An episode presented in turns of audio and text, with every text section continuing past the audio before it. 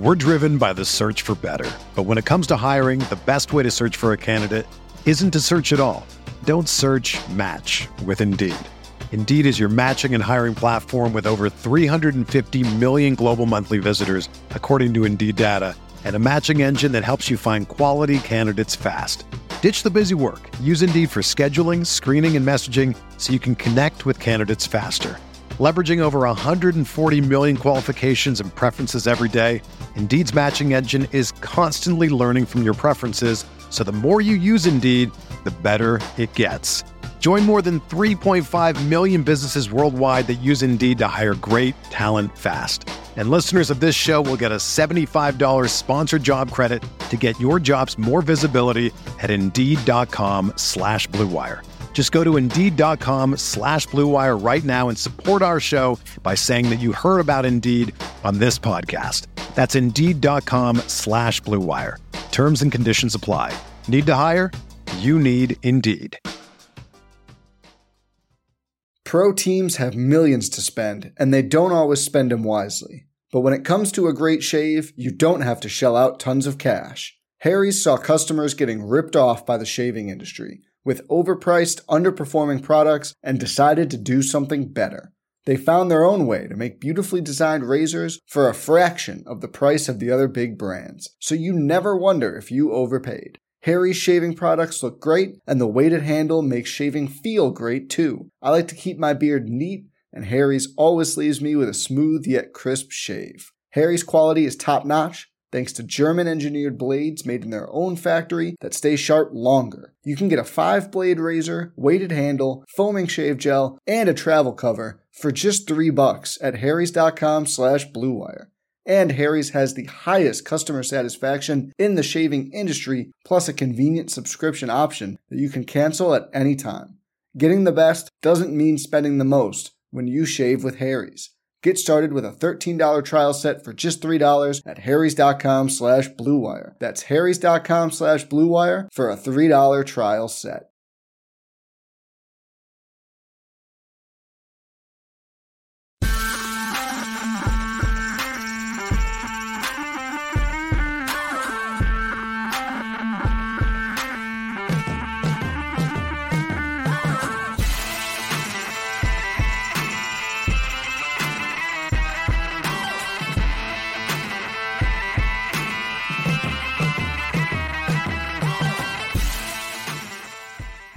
What's up, Roto Grinders? NFL Pick Six, six Show, week number 12, the Thanksgiving show.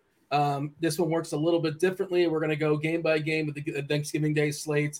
Uh, typically, we do like the Sunday slate. We pick out three main games. We'll talk about that after the Thanksgiving slate. Maybe producer Steve can get us a timestamp that'll help people out uh, on uh, on the YouTube that are watching us on YouTube and they want to listen to the replay. So the you know if they listen to this on a Friday night, they don't want to listen through all our, our Thanksgiving right. nonsense. Is that is that something possible? I think so. I hope so. Hopefully, we can make that happen. Or you can just listen to hear how good or bad our takes were on Friday and say, "Man, they really whiffed on that Josh Allen, um, one way or the other." We'll see what our Josh Allen takes are. Uh, as as usual, we got uh, you know Rich Hribar, sharp football analysis. We got John Daigle, four for four bet spurts. Daigle, this is a you know this is a big day for you. You a lot lot of shows uh the Thanksgiving week. Glad you could squeeze us in. Uh, happy to uh, have you come on. We'll be talking movies later on in the show as well. Looking forward to that. You guys watch the movie. Uh, I guess we'll discuss that later. We're going to backload that stuff, right? Is that what we're doing, yeah. John? Yeah, we, we put it on the back burner. That way we don't have to end on Lawrence Cager. We can talk about someone else at the very end of the show. So uh, we will be talking, you know, just a quick few minutes review on the cooler. And then Steve, producer Steve, won our contest because I was a donkey and late swapped off Tony Pollard. And so Steve won our contest. And so he'll pick the next movie for everyone. That'll give everyone a week to watch. There you go. Um, yeah, I'm looking forward to hearing what you guys think about the cooler. I recommend it. Uh, I, I thought I was setting a precedent by being nice. I'm curious if you guys liked it. I hope you guys liked it. I mean, come on, it's a gambling movie. You guys have to have liked it. We'll see. Stay tuned. Uh, Rich, what's up? How are things in your world? It's good. We've, we're, we're packing a lot into these three days uh, of football, man. It feel, today felt like a Friday, like with like NFL news. It felt like Friday news. You know, like uh, Darrell Henderson signing, like good quarterback changes. It, it felt weird, man. It still doesn't feel like a Wednesday night. Mike White is somebody we might mention at some point throughout the show. Uh, Sam Darnold is throwing footballs uh, this week. That, I tell you uh, what, uh, Bryce Perkins not being on this Thanksgiving slate is legitimately breaking my heart. Do you want to? I mean, I I'm looking forward to a Bryce Perkins take because. Oh yeah. Oh, okay. I mean that uh that Sunday slate is wild. Uh we went we went two, three weeks without any values, and now you could pay down, you can make whatever the hell you want this Sunday. I think DK heard my whining, and probably a lot of people whining about how tight the cap was, and like, all right, shut up. We're gonna loosen it up a little bit. The interesting thing is, like, the biggest total on the board for the main slate, and again, we'll talk about the main slate after Thanksgiving, 48 and a half. The biggest total on the board. It's, you know, and there's some real stinkers, Denver and Carolina. 2022 NFL football, man. That they the NFL is. Uh, have you seen they've transitioned to selling the NFL this year as the games are close. We don't care if they're good. Uh, it's like you know, it's like when someone tells you, "Hey, man, uh, this movie's not good, but you like the ending." this is what I was going to bring up to you, Dean. Is that uh, I'm at a good friend's house, Chris G, who uh, is a big best ball player on underdog in particular, maxed out the BBM, has been on chip chasing before, yada yada. But he watches Red Zone. Thus, I watched yes. Red Zone. I watched Red Zone this week, and let me tell you something, Dean. Uh, there were more sacks on red zone than touchdowns. I can I can go back and count them. Nothing happened on red zone whatsoever in my lone experience. So never again, never you're ever just, again. You're just thinking about the, the, the rare time they jumped over to New England and the Jets. That was all.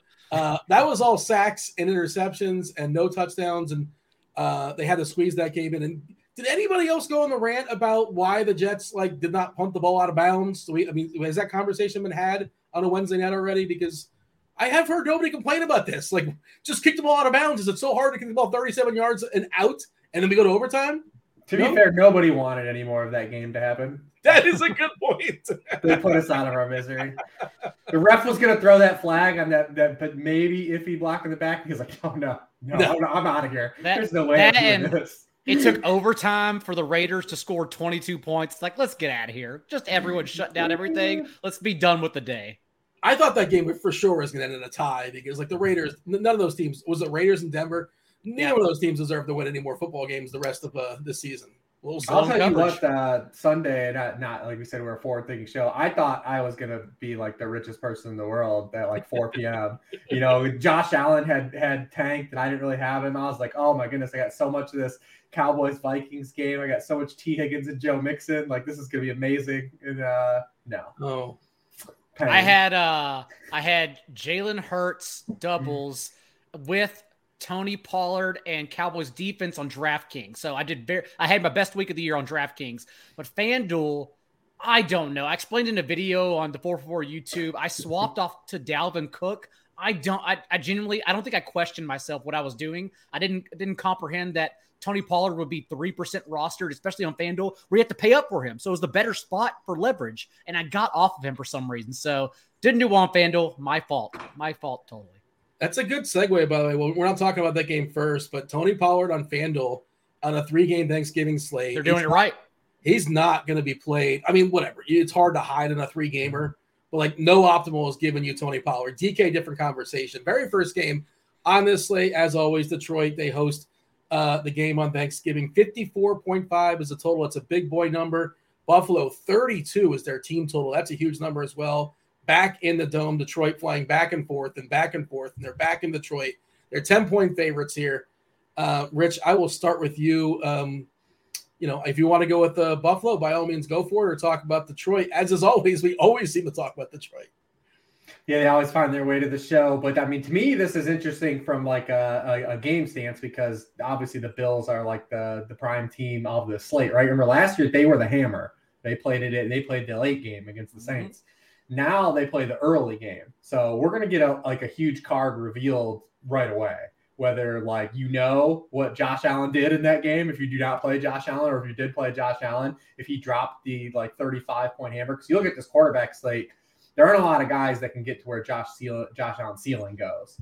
Uh, and then you also know too, like all your leverage plays, right? Like, did you play, uh, you know, your one-offs? Did you play a Kalif Raymond? Did he score a touchdown? Uh, I doubt you played any lines tight ends. But like, say, like D'Andre Swift, right? Like D'Andre Swift might be your wild card. Did he hit? Because typically, like, I want to play my low percentage guys early so I get that card turned over. Yeah. Uh, you know, and and so we're gonna have a bunch of things. The chalk's gonna be revealed because the most popular plays are gonna be Diggs and Allen, uh, and we're gonna get those kind of turned over, and then some of the reveals of like the leverage plays like Dawson Knox, uh, D'Andre Swift, guys like God, James Cook, but I think is going to get steamed a little bit and be popular just for the salary. But uh, we're going to get those things revealed early on because remember, you want to keep swapping all day on this slate. You want to swap after the first game, you want to swap after the second game because you want to always be calibrating on the slate. I want I want to be done or swap. That's it. And Josh Allen, Josh Allen allows me being underweight on him allows me to be done or swap. And so that's the way I lean strictly for strategy purposes. I'm taking a nap, Dean, on Thursday, or we're staying up with alcohol and saying, okay, this slate is mine now. That's the way I'm handling it. Just elaborate on that for a second, Rich, because you don't want to talk about this very often, but that's how what's so, so different. Three uh, island games back to back to back. Um, and like you talk about if your wild card Swift hits and how you adjust accordingly. And like it may seem obvious to us, but some people may not understand. Like if you if if you have Swift, who's going to be uh, under owned to some degree because you know he's just not playing a ton. If he somehow finds, it, I just used him as a hypothetical. Uh, yeah, I, mean, I think yeah, yeah. it's a good person to use because he's probably not going to be heavily owned. And then you shouldn't have like things too far off the reservation after that. Right. Uh, if he hits now, just mm-hmm. have, the, have everybody come play catch up and catch your Swift, and you have the rest of, and you have chalk the rest of the way. Feel free to elaborate. Because you're well, you know, you you basically laid it out because you're already unique, right? Like so you can play more popular plays uh, because you've already gained on the field by playing an underowned player that that popped. So that's really just really all it is. And then inversely, like you know, if you you know what you if, if like D'Andre Swift busts, then I might need to take another swing uh, somewhere else. uh, like, like a Giants play. receiver or something. Right. You know, I might be able to play like Isaiah Hodgins or uh, someone else and hopefully run into some stuff and get creative that way. But yeah, that's basically it. As uh, you want to kind of you you know if you have like a like you if your wild card guys like Nelson Agholor and you go into eight thirty like needing that to happen, like you're you're against the wall, right? Like he has to hit where you can't adjust your lineup after that. So that's really kind of what it is. You don't want to play some of these one-off guys, and it's the most uh, uh, highest game total of the of the day is the first game. So you can take kind of some of your swings, like I said, on like the the Raymonds, a DJ Chark, or DeAndre's, a lot of the Lions outside of Amon-Ra St. Brown. Uh, and and as Reeves mentioned earlier, he said Josh Allen was the hammer, and that's true. But Josh Allen onslaughts were the hammer because you could late swap. Zack Moss was healthy scratch, remember, for that night game, and yeah, so yeah, Matt Matt, Matt Breida with Josh Allen as the receiving back was the play. Um, I won a couple tournaments last year with that and DeSean Jackson, as we nice. talked about in the Thursday slate, because of waiting for that late swap. So yeah, that's Dawson the way I've kind of come into this game as well. Yeah, that's it. Uh, DeVante Parker's questionable here. Uh, we have a couple Giants players that are questionable. So it's almost just beneficial to suck it up and lose or late swap this thing to the very death. Um, 32 team total on Buffalo, much like different than everybody else here, John. I, and you know, I, I thought about this one back and forth and how NFL players, you know, they're they have their routine. Uh, the Bills had their routine completely thrown off last week, where they were on the tarmac waiting to go to Detroit to play the, neutral site game versus Cleveland. They decided to come back after that game for a couple days. Now, now they're going back to Detroit to actually play the Lions. You know, playing on Thursdays goofy. All these uh, all these air miles is goofy. Uh, Josh Allen has this elbow, and he, he's made some questionable throws by his standards. Uh, is that a small sample thing? Are we worried about that? I mean, of course, you're still going to play Josh Allen, but like maybe it's a, it's bothering him to some degree. We're not privy to the medicals, but it's just interesting and noteworthy on a three gamer. Uh, and I feel like it's like it's one of those things like you don't know. I, I, assume it's not ideal to be flying back and forth and back and forth and back and forth, but also Buffalo's in a dome and they're facing the Detroit Lions. So I mean, you could probably wake these players up at like four o'clock in the morning and say, "All right, get, uh, you know, Josh, go get Diggs, and we're playing against the Lions. Let's go." And they're good to go. It's like a forty-minute flight, right? um, yeah, and, and, you know, and I'm sure they have like they have leg room. It's not like Southwest they're flying on. Frontier, they're not on the Spirit. but it's still a little bit. I, I, don't. Maybe I'm making too much of it, and I'm just trying to think of a way. And again, I'm still going to play plenty of Bills, but yeah. Um, what is what? What should we say? Because well, you're talking about John. It sounds like you don't want to play uh, Allen. He's 40 percent projected own on Fanduel. This is out of six quarterbacks, obviously 42 percent projected own on DK. Um, going to be the most popular quarterback, no surprise. How are you handling Allen and just this game in general? Even on a short slate, I just can't suck up a 40% rostered quarterback. Uh, not only the highest rostered quarterback, definitely in this slate. I think he's going to be the highest rostered player at quarterback. And no one can tell me he's not going to fail because we now have him outside the top 10 quarterbacks in two of his last four games. The other two games, of course, he did reach his ceiling, the top three quarterback. So just recently as last week, he was the QB 18 overall. So again, you can't tell me he's not going to fail. Of course, there's a position where he fails. The the metrics, the matchup, of course, it sets up well. But then also we have this little thing we're watching out for where – Last week in the first half, he completed 56% of his passes. And then the Bills came out of halftime, were leading only 13 to 10, and they schemed 19 running back carries to 12 dropbacks across their last two quarters. Uh, maybe that was because of Josh Allen's injury. Maybe that's because to take it out of his hand, since he has made a lot of poor decisions these last three games. Uh, four interceptions, three fumbles in that time as well. A couple overthrows in the first half against the Browns. So, so like you, I'm trying to paint the narrative, and generally just comes down to strategy for me. And I just don't want to play like we talked about last week. How I said we can't play 30% CeeDee Lamb. There's just no way. Um, I don't think I can play 40% Josh Allen. There's just no way. I mean, I'm gonna play some 40% Josh Allen. Rich, okay. Yeah, I, I, don't know if I'm like I'm not going to be 100. percent Obviously, I hurt when I say it. If you can't tell, Dean, I'm just like no, I'm ready. It. I'm ready for the worst. I know. But you're right. Like if, if it somehow works in your favor, you're so far ahead. Um, you know, are, are you? I mean, this ain't this ain't Devin Singletary from last year. Uh, yeah, especially because we we talk about he's at a position with only five other players on the slate. So and and we're gonna walk through this. And again, we led the show off by saying like, listen, the NFL's been bad this year, and these other games could be bad. There's a lot of elements like where these other two games could end up being really bad. Uh, but yeah, I mean, there's maybe like Dak can get with the ceiling. You need more of a floor performance. But the way if you're going to play Josh Allen at 40% is just just get unique with it, right? Like if you're just going in and you're to make uh, a bunch of lineups with Josh Allen and just run it back with Stefon Diggs, like that ain't gonna work. There's gonna be a lot of people doing that. So you're gonna have to get more unique, whether you run doubles, uh, who you bring it back with. You're just gonna get more unique with your, uh, you know, your construction around Josh Allen uh, and, and, look to go down. Like you're just not going to pop Josh Allen and optimal or just run back his pop most popular receiver.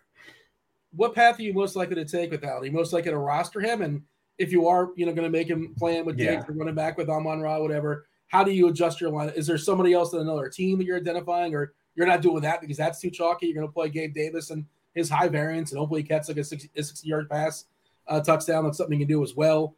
Um, have you settled on that or you're still kind of figuring it out? No no i mean kind of on you guys uh, but uh, to walk me through i'm going to make all my lineups tonight. I haven't uh, made any yet. I just i did a show with holka earlier and uh, we just did like kind of like the draftkings angle did draftkings pricing and it looks a lot looser than fanduel uh, this week. It looks a lot more easier to, to, to, get creative over there than it necessarily is on fanduel so i'll need you guys to help me because uh, i like I said i play more over on fanduel so need you guys to help me get creative and make some josh allen lineups but uh, yeah, I mean, listen, uh, Detroit offers so many ways for him to get there. One, they're just like a really bad pass defense, like in general, and their their best pass defender is out out for this game, Jeffrey Okudah.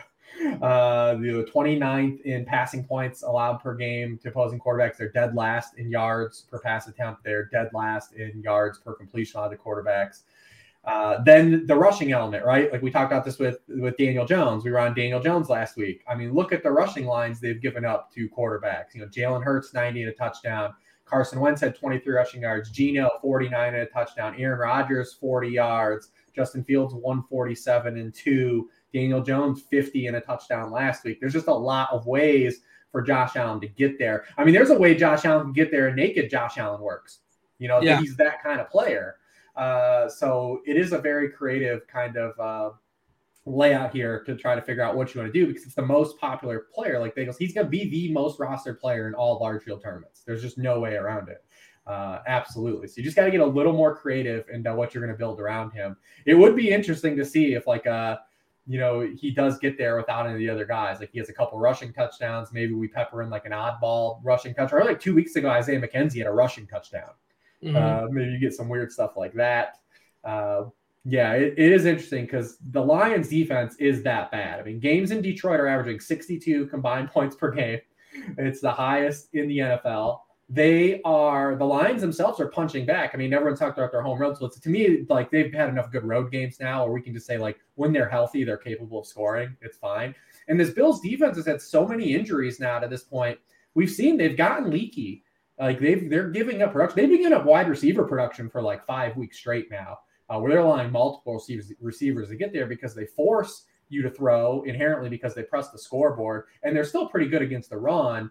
But this this back end of the defense had so much turnover, and they started so many different cornerbacks and safeties this year that they are giving up passing production. Uh, so you know, if you if you want to get cute and you want to build inversely, like man, what if you just take what if Jared Goff's your flyer, right? Like he's your wild card, and Jared Goff teams got the hot start because they've allowed 300 passing yards to guys like Jacoby Brissett and Kenny Pickett. They've allowed over 300 passing yards in four of their past six games. There's a there's a, a lot of ways to get here early. This is the game though.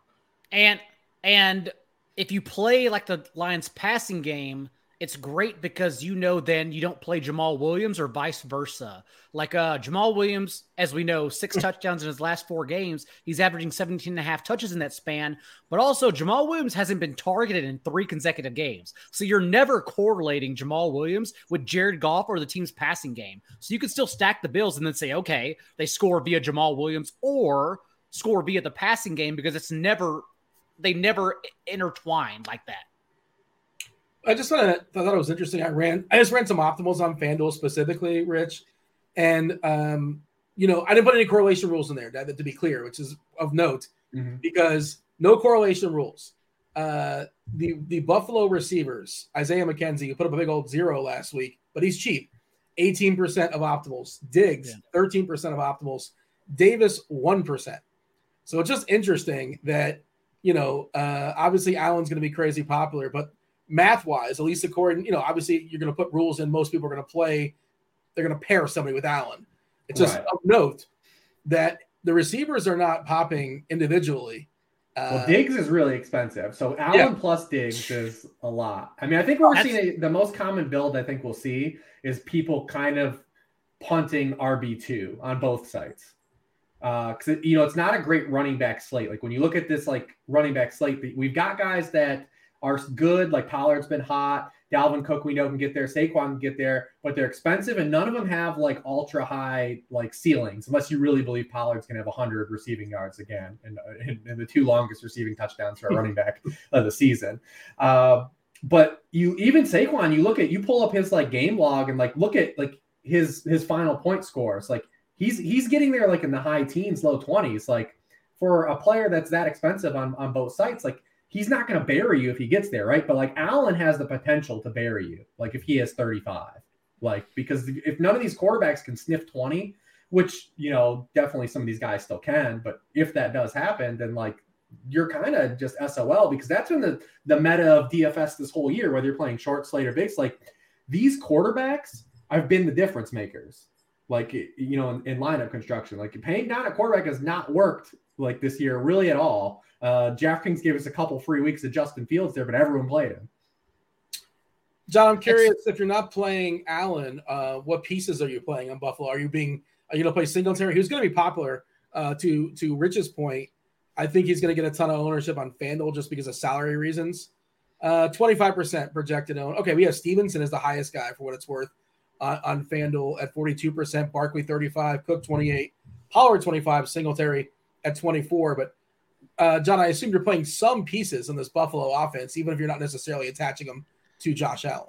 Yeah, they have a 32 point team total, which is five more points higher than the Cowboys, the second highest on the slate. So whether I believe it or not, and and I can't I can't paint ways this game goes under and the Lions cover, but at the same time, like we're not fading in a three game slate the Bills altogether. So I would basically just try to soak up the rushing touchdowns with Devin Singletary who, especially on DraftKings, just continues to be overlooked 5,700 in this slate uh, against the Lions, or if they want to take with a lead the pressure off Josh Allen, just like they did the Browns last week, they can certainly do so. So, yeah, I would lean Singletary for sure. Um, it's just interesting, too, though, because you can like one off Gabe Davis as well. Uh, you know, Gabe Davis has been over 16 fantasy points in four games. He's been under eight in another four games. So he's boomer bust, but boomer bust is perfect for this slate Uh, so I don't mind squeezing him in. He's only 5,300 on DraftKings as well, compared to 7,200 on FanDuel. And then for uh, the Lions, uh, nope. I lost my train of thought. Go ahead, Dean. Just knowing the okay, just knowing the lines. I was thinking like the to Rich's point, he was talking about playing Goff and you know, huge salary saver. Like play Goff with Amon Ra and run it back with Diggs if you want to run it back with Diggs, Diggs and Singletary if you want to do that. Yeah, you uh, can play a lot of those guys. I mean, you can you can also do what Daigle said is you can also play Goff either without Swift or with Swift, right? Because Swift is a like your one off, and you can play him in the passing game correlation where there's no passing in correlation with Jamaal Williams. You can just fade that the Lions have no rushing touchdowns. And if they do have one that's not from Jamaal Williams, it's probably from Swift, who has he scored in five of the seven games that he's played. I mean, the dude, like, we have no idea where his touches are going to go. We know they're not going to go high, but you know, if you get a couple touchdowns on this slate, like it, it could be a difference maker. Uh, and you know, you can play him with Goff and save a lot of money. Uh, I mean, I'm definitely gonna, I'm gonna play. I'm gonna have lineups with every quarterback. But yeah. So like, you know, uh, that's the way I think I want to play it is with Goff and then getting some of the Bills' expensive pieces. Obviously, you're going to run the Sun God or you know maybe a guy like Raymond, and then maybe Swift, and you play against Jamaal Williams. Because listen, Jamaal Williams, I'm ready for him to. He's been burying me all year. Might as well make it. Let him bury me on the holidays too, because he's just an archetype of player that I don't really ever want to play when he's going to be popular or even have mild ownership. Uh, and you've got mini Jamaal Williams on the slate as well, and Ezekiel Elliott. Um, as we talked about last week, too, after the bye, the Bills had allowed over six yards per carry. They were getting burnt on the ground as well. They have the same players, Greg Rousseau, list goes on, of injuries that would allow them to maybe leak some production in the running game. Uh, they did stuff Nick Chubb last week for 14, 19 yards on 14 carries, but maybe that was just an anomaly compared to what they did the three games prior. Also, I remember well, what I was going to say. runs. Uh, that's the thing with that. Their, so their yeah. run D is actually still really good, and they're they're they're getting they're number one in the NFL in yards allowed before contact, the fewest yards before contact. But they've had a few runs where they just don't tackle and guys get out for huge gains, and that didn't happen with Chubb last week. And you look at a guy like Jamaal Williams, among 32 running backs, 100 carries, he's 26th in yards after contact. So, like to me, like if they're if they do give up a big run, it's probably going to be either Swift or Justin Jackson, who's still playing a little bit too. Sure. uh, well, what I was going to say is what I also like about the slate is that they made Stefon Diggs and Josh Allen so expensive, and rightfully so, that you know those lineups won't have Saquon Barkley. So honestly, like if Allen and Diggs fail, those stacks, which are going to be everywhere, uh, even 20, 21 points from Barkley is probably good enough to win the slate because you know those teams aren't spinning up for Barkley. And so that's why I find – well, the Giants game, we're going to talk a lot about it, but like I almost just want to suck it up and play Barkley just to be unique elsewhere. Well, a couple things. Uh, Rich, you said that you're playing every quarterback. I mean, every quarterback in this game or every quarterback in the slate? You're getting some back. Oh, I'm at stack. I'm at stack. How many lineups you making that Mac Jones makes one? hold on, hold on. Uh, I, I I like Mac Jones over Jared Goff. We're not there yet, but uh, okay. I'm getting ready. I'm getting ready to suck it up with Mac Jones on Thanksgiving. Oh baby. Okay, all right. I'm I'm I'm looking forward to this. Mac Jones, who hasn't thrown more than one touchdown in the game. Here I am to sell it to you. Oh, yes. I mean, Dean, imagine not having a player in this slate. I couldn't. I couldn't. Not not gonna be me. Mac well, Jones, fifty one hundred. Like, yeah, somebody scores a touchdown that you don't have, like the first. Like if you don't have any uh, uh Raymond, whatever. Jesper reason. Horsted. Remember when Jesper Horsted oh, scored that oh, touchdown? Yeah. It's just like this. Uh, Thanksgiving's ruined. That's it. Like I'm, I'm done. I, I, can't come back that's, to this. Uh, Jesper Horsted, that's an analogy for Lawrence Cager. Like that's where we're at right now, this slate. Swift, they've been babying so much, and it's a short week for him. Like, is there concern that he gets even less uh, rich here as far as I as... think some of the other guys you might be more concerned about. He's not he like because he's probably not going to max out on touches anyways. Like he can't get less. He can't have his workload reduced. Like, uh, like there's nowhere for it to go, really. Like he just have okay. to be inactive. Uh, but some other guys, like I think, like like right away, like the one guy that pops to me, we're not at that game that like I could see getting a lot less carries than people think is Rhamondre for sure. Like I could definitely see that be more of a rushing yeah. split this week uh, on the short week, and he did, he hasn't been running well anyways. Where we see more of a rushing split there too, but then there's still a way to play that because you have the receiving angle. But yeah, I to me the Swift is one of the guys that stands out because in my head, and I could be galaxy braining this, but like I feel like people are looking at this slate from a top down stance, and just the receiver plays are a lot better than the running back plays. And there's a way that like if you have multiple receivers that get there with big crooked numbers, it's going to be hard to make up. So I think if anyone pays up for a running back, they're not going to pay up for two probably. So maybe there's a way you get unique as you pay up for kind of two of these running backs. But a lot of people are going to be giving away that running back two spot. So I mean, I would much rather play D'Andre Swift than a guy like James Cook, right? Who's probably going to have a similar touch count as like a floor. Probably not going to catch any passes, like really any. Uh, has to score a touchdown, like, and he might be as popular, right? Like in terms of, of ownership, because he's a little bit cheaper. Yeah. Um, Cook will probably be a mop up guy, I presume, if this game gets out of hands. You're talking maybe what, like a 5% difference in ownership between James Cook and D'Andre Swift? Uh, I mean, the price is obviously going to be different, but um, yeah, let, us let me see. I those, right I mean, th- those eleven touches definitely impact Cook's ownership for sure. He kind of got it at the perfect time for a short oh, yeah. slate for us to like be off of it. Well, stack the Cooks. How about that for a narrative? Oh, there you go.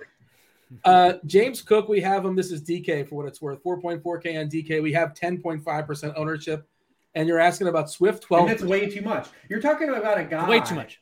Yeah, te- a double digit ownership for a guy who might like who's going to probably top out at like 30% of the backfield share. Devin, Devin Singletary still had 20 touches last week. We have Cook uh, Cook well ahead of Breida for what it's worth. Breida 4 3, Cook 4 4. I also had a theory about that. Like you talked about, you know, the short week. I think the Giants pulled Barkley off early last week, like because they were chasing and they were down by maybe two and a half scores, you know, two, and a half, two plus touchdowns. They got murdered. Yeah, yeah, yeah it, it, was all Breida at the end, I believe, and I feel like he scored a touchdown too. If he wasn't playing Thursday, maybe they would have let Barkley go at least like another series. Um, maybe they're anticipating the Thursday slate. I don't know, but just uh, if, if you like a, do you prefer, narrative? Yeah, just a thought. Like I don't know, it just that makes sense to me in my head, but I have no, I have no. it's just, you know, we're about to get to that game, but uh, gosh, I, I just want to. I feel like I want to be overweight on Barkley for actually not a good reason. Like it's just just just for tournament reasons because I know everyone's going to pe- play Josh Allen and Stefon Diggs, and trust me, I've tried it. I know you can't afford Saquon Barkley when you do that. So it's like, okay, well, maybe I just play Saquon Barkley to be different. That's where I'm at right now. My, yeah, my, my problem, we're not there at that game though. But My issue with Barkley is at 8 8 and 8K, like he hasn't had the ceiling for that type of salary where I'm scared if he, if he, gets there. Like Trust he just me. doesn't scare me. Also, the yeah. offensive line is all beat up and Dallas. Yeah. The oh, everybody. like they're um, they're on they're on 7-Eleven workers. Like they're yeah. on nobodies right now on that line. Yeah, I, that, that's that's kind of my issue with that. That doesn't mean he can't get loose, but I, I mean, again, this is the. I feel like I know what's going to happen take, which is well, you know not always the right way to go. But no, no Christian Darrisaw, like, and Dalvin Cook still averaged six and a half yards per carry. They just they just got blown the hell out, so they couldn't run the ball more. But like the the Cowboys defense is still very susceptible on the ground. Again, this is not me trying to sell you a bad play. I'm just telling you what I'm probably going to do just to suck it up and take a nap. Like, because I, I think that's the best strategy here for Saquon Barkley. Rich, are you making enough lineups? Uh, you're getting all the quarterbacks. Are you getting all the tight ends like Brock Wright? No, no, no, you, I'm not going to max. It. No, no. I, I was, you know, tongue in cheek saying on every player. But, like, uh, but the I will build a stack for every quarterback, though, for sure. Yeah. Like, yeah. I mean, because it's like I said, it's covering six. And I'll get a couple more. There'll be some more unique lineups in there, too. But yeah, I mean, I usually typically on a site like this, I make around 30 different lineups and then I'll play those. So we'll get by in the lab. You don't do by hand, not, not 30. You can't No, no, no, no. I'll figure out like no, because I want to take people out of the player pool and like I'm not doing that all by hand. You know what I mean? Like I want to, I want to get. Who are you kicking out of the player pool? What's that? Like who are you kicking out? Is there significant players you're kicking out, or like Justin Jackson you're kicking out? I mean, maybe like Jamaal. I'm probably going to play zero Jamaal Williams. Okay, that's what I want. I wanted like a take like that. I mean, yeah, we're not gonna probably to play and just let it be. Like yeah. I'm just gonna let it be. I'm gonna probably play zero Jamaal Williams. Like honestly, like I'm gonna I'm gonna I'm gonna fade the hell out of him, and hopefully that he doesn't have double digit touchdowns. So he's had five games this year. He's got a um, nose to the end zone, right? I mean, this dude. I mean, he just keeps getting. He, he's not doing anything else. Forty seven percent of his fantasy points are touchdowns. Uh, That's amazing. The the most the highest rate in the league. Zeke is second. That's why I call him Baby Jamaal Williams now because like he doesn't catch any passes and just falls to the end zone. That's like basically where you are. Who's the inverse Uh, of that? I'm sure I'm curious. You probably know. Who's the inverse? Who's the one that has their least amount of their fantasy points on touchdowns? Uh, running back, I'd, I'd have to double check. Like wide receiver, I always keep an eye on it. It's guys like like Michael Pittman, Chris Godwin, Tyree, because those are the regression guys, right? Like you're looking like these are going to start turning some touchdowns. Except Uh, Diontae Johnson isn't going to regress no matter how much people want it to happen. Yeah, no, he's not. He's not. it's not happening Yeah. for him. I feel like it was uh, Tyreek for a while before he scored like a, several touchdowns. But I think this is an interesting thing because, like Daigle said, like I think Gabe Davis. Well, you said Gabe Davis wasn't popping in optimals, but I'm curious to see what his projected ownership is because he's like you'd think people would gravitate to him on like a slate like this because obviously small slate. If he has the 30 burger, you're right off. You're you're, you're out the gates. Um, but Gabe this Davis? is yeah, yeah. Because from a matchup stance, like this is big. He is like really night and day splits versus man and zone coverage. And you know, Lions obviously they they play the most man coverage uh, in the league. Uh, but he against zone coverage, he's averaging 2.1 yards per route run, 0.86 yards per route run against man coverage. I mean, you know, if you follow Matt Harmon's work, it's been kind of like the bugaboo against Gabe Davis. Like he doesn't really get open. Uh, you know, so I'm curious to see because it's like a, typically when you look at it from a matchup stance, this would be like a spot to like it's screaming to, to get Diggs in because he just eviscerates man coverage and Okudah's not playing. Um, I, I doubt that the Lions are going to really change their stripes, right? Like they're probably not going to like just drop back and play a bunch of shell coverage. Like they really can't. They'll get destroyed still either way. So they might just choose the lesser of two evils.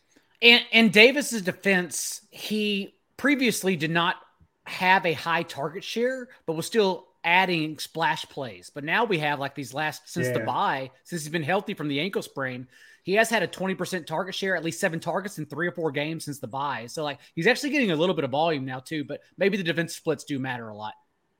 so he's going to be more popular, Gabe Davis, that is on DK. Uh, He's so cheap. Yeah, it's 5'3". disgusting. Uh, It's probably a good fade uh, on DK because like we know the floor can be rough. Um, Yeah. 33% currently projected owned on DK. FanDuel distinctly different price over there. He's at seven ish on FanDuel, Seven and two. we ha- we have uh, we have 28%, which seems a little high. These numbers are refined. The closer we get to lock in the morning, I'm sure they'll change a little bit, but it's going to be higher on DK for what it's worth. Before we move on, give me Yeah. I want both you guys. Give give me your favorite. Uh, well, John, your favorite like GPP play in this game, and your favorite fade in this game. I guess you already said it's Josh Allen. I don't want to pin you on that, but that's you know you suggest. Yeah, no, just pin me with it. I don't, I don't care. Like I've, I've done this so long, I don't, I don't care about. Like I know what everyone else is going to do. I know what I need to do to win the slate, or just call it a day. I'm fading. I'm going to be underweight on Josh Allen. It's going to suck. Please burn my mentions to the ground. I don't care. I'm going to be on my second plate of dressing by that time, but I will be watching closely because I'm ready to late swap. Um, I'll can't do worse than David Johnson. So you're all right. David Johnson had 10 touches in the first quarter. Calm down. He was doing well. And I still remember that vividly. Uh, I'll go Devin Singletary over Josh Allen as my leverage. And gosh, am I even playing a Lions player? I don't even know if I'm playing a Lions player. Don't come to me this game. what I I'm just- not playing this game. dressing. You said second plate of dressing, just straight. Is that a Texas thing? What is straight? Is dressing a food? Is that Stuffing. That's stuffing. Yeah. Uh, oh, sorry. dressing is Stuffing. Stuffing? Yeah, I'm sorry. Yeah. You, you never heard. You never heard. heard I that? know Uh, something. I've never. I know dressing okay. is like Thousand Island. No, no. My, my apologies. That that's actually a, yes. It confuses people when I say that. Also, I still call. Um, I don't have it near me, but I have the the skull caps. I call toboggans, but toboggan is a sled in Canada. in in the north, I believe they are called skull caps or knit hats. Um, but in the south, they're called toboggans. So I wear a lot of toboggans as well. There you go. Um, we're- we teach you all sorts of things on this Yeah. show. We- This is why you- Educational show for children. Rich, do you have uh, your favorite tournament play? Maybe your favorite fade in this game? I guess you kind of already said Jamaal Williams would be your favorite fade in this game. Yeah, yeah, I, I don't mind. I mean, I'm trying to talk myself at least into the Lions side getting there because I like the idea of playing the, the Lions pass catchers and with like Diggs. You know, if I can do like Goff, Swift, Amon Ra, bring it back with Diggs.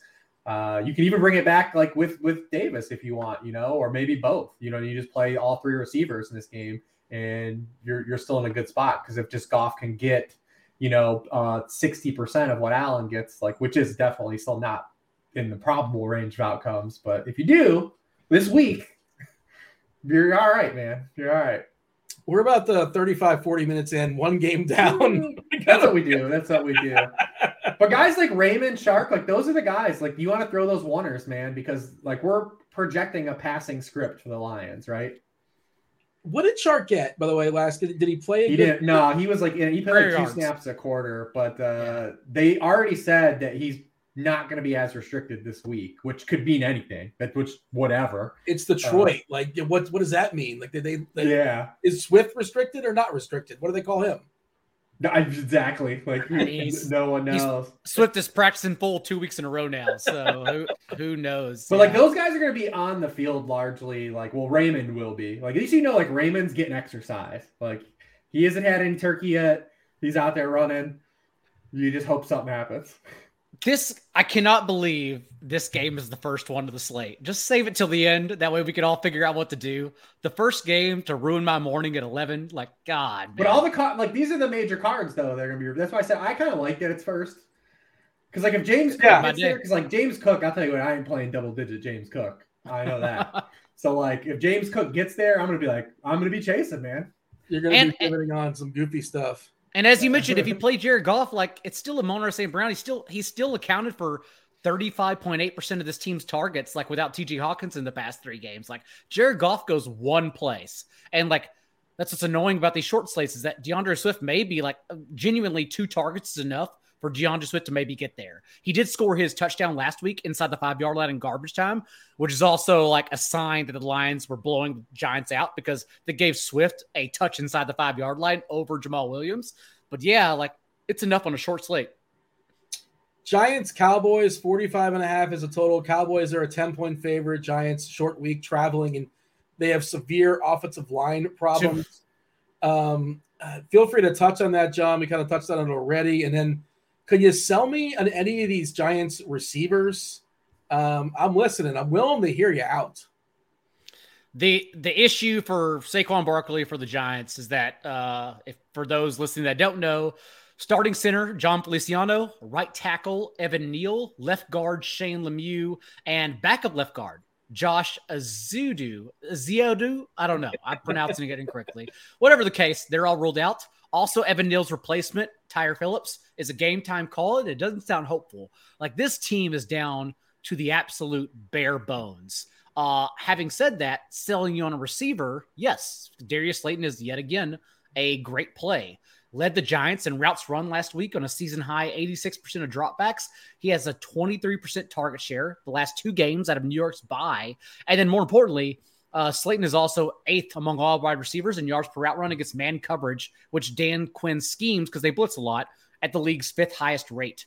Uh, we also know Wan'Dale Robinson, which I didn't believe. Like we knew about the Lions' propensity to allow yards to opposing slot receivers, which is why I think Isaiah McKenzie naturally gets steamed, as you mentioned, could be a 15, 20% player in a short slate. And I didn't believe it. And then we saw Wan'Dale Robinson have 13 targets before he got injured. But that But- was a game script thing. Like Wan'Dale Yeah. and the, the, the it was all like the Giants threw 50 passes. That yes, uh, season high, yes, past tense for Daniel Jones. Um, but then also Darius Slayton still filled in with 10 targets here. So like the fact that there's no one else to play, maybe maybe Richie Jones is active for this game, but Richie James, but either way, like there's just no one else to go to. So I don't understand why Darius Slayton wouldn't be an um, amazing play, literally just like chalk on this slate. And I actually don't think he's going to be chalk. And we we think we're going to get negative game scripts. So sure, why the hell not play him? I'm pull up the ownership as I throw it the Rich. Your thoughts here as far Uh, as it's too hot for this as well now. Uh, Yeah. Oh, go ahead. Oh, for the the beanie. Yeah. Uh, and and the takes, but yes, the hot the, takes. No, no, I don't think I don't think Slayton's hot take at all. I mean, he's the easily been the like the guy that's been the most reliable in their passing game. Uh, yeah, I mean, I, I even like when I talked about Wan'Dale like last week, even pre-game, it was like it wasn't like a Wan'Dale thing versus me. It was literally just the Giants construct of the Giants offense thing that's been limiting those guys. It's like they weren't getting any passing volume, so it's like you have a guy that's a low A dot uh, player in Wan'Dale Robinson, he needs targets to get there, right? And like the Giants just weren't offense providing them. We talked about Slayton last week. Prior to last week, he had more than seven targets in a game because they just don't throw a lot. Well, They couldn't run the football lick last week. They fall behind. They're chasing script and they threw 44 times. Guess what? Now you look good. We've done this with CeeDee Lamb the entire year. We're starting to see it with Terry McLaurin too and what's going on in Washington. Like you look at these guys, like they have like, these elite like metrics, right? Like you look at CeeDee Lamb and you're like, oh my God, this dude is third in target share. He's sixth in air yard share. He's he's fourth in targets per out run. Yeah, well, Dallas is also 24th in dropbacks, and they're throwing when you only have 28 targets to go around. It doesn't matter what those metrics look like. You need volume. That's why CeeDee Lamb goes absolutely nuclear week before when they have 46 pass attempts. But when we get back to these 25 games, he's just got to do a lot on very little. And it's like kind of said that it's going on with Terry McLaurin now. So if we at least just get passing volume for the Giant side, like these guys can actually get there if there's just pass attempts. And I don't think they're going to be able to really run the football. I mean, maybe you get one a situation because it's Barkley and the type of runner he is, like he just pops one. Uh, now, out of like I said, Jamaal Williams, those 32 running backs that have 100 more carries year, Barkley's now 27 out of 32 guys in success rate. When these teams played in week three, he had his success rate per carry was just 28%, but he had a 36 yard touchdown run. That's basically his MO the entire year. We never got there last week because eventually he just didn't get enough carries and they never popped the big run. But if he doesn't pop the big run, there's no receiving game usage for Barkley anymore. Like where where are all the Barkley receptions? Like that's the big like hang up with him. That's why he's not cracking that ceiling when, when he gets there. His season high is 45 receiving yards. It did come against Dallas. If you want like that little carrot to like latch onto. But like the thing is, when you watch Zeke in week one or uh, Barkley in week one, we're like, oh my God, this dude's going to catch 80, 90 passes this year. He's going to be like like, oh my god, he's gonna just knock down all fantasy. It doesn't matter because uh, the receive, but the receiving like floor hasn't been there at all for him. I'm curious to see if it gets there this week. They're gonna need him, like so. And this is a must, kind of a must-win game for the Giants. They've only played one division game. Everyone's kind of live in that division. They got to start winning some of these games.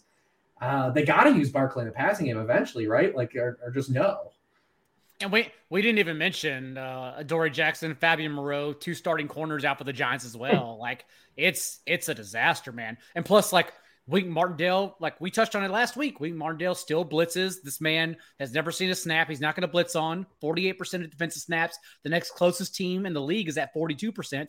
And CeeDee Lamb leads the league in catches and, and targets and catches against the blitz. Um, he's been since Dak Prescott returned in week seven, CeeDee Lamb's been targeted on 28% of Dak's targets against the blitz. Like, it's just like everything works out too well in this game for the Cowboys.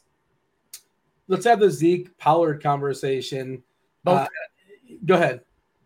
Well, I mean, it's a short slate. Uh, and if you if you're looking on FanDuel and here is Zeke Elliott at 71, it's like you know what you're you know what you're fighting for. Like you're basically playing the Jamaal Williams of the Cowboys. Yeah. We also expect it to be a blowout. They're also in a game. They're also in a position where like they're giving Zeke touches to make him feel better. Like they're going to give him touches inside the 10 yard line. Um, these these two players like Pollard had a catch inside the 10 yard line, but nonetheless he out touched Zeke three to two. Uh, they will give Zeke carries inside the five yard line and on the goal line. He had two carries last week for two yards because both of them came literally on the goal line. Like that's his MO, and that's where we catch up in points on FanDuel. So I'll play Zeke on FanDuel. Why the hell not? Not on DraftKings, but I'll definitely play Zeke on FanDuel. And importantly, it came after a fail by Pollard. Yes. Like yeah. they gave Pollard a shot and he failed, uh, which isn't the running back's fault necessarily. You just get a play blown up, but they went and turned to Zeke. You know, they're like, all right, we'll get the. I, I see a situation very similar to the Green Bay situation, right? Like Tony Pollard is your Aaron Jones you know, Zeke is your, or, or kind of like an apex Swift, right? If Swift were healthy, it's a lot similar, right? Like in these two back backfields right now. Like Pollard is the favorite in the backfield. He's going to be the guy that's going to get the most of the passing game work now. He's the splash play guy. He has a huge ceiling. He also is a little volatile, probably a little more volatile than people are giving him credit for because right. of the streak that he's on right now.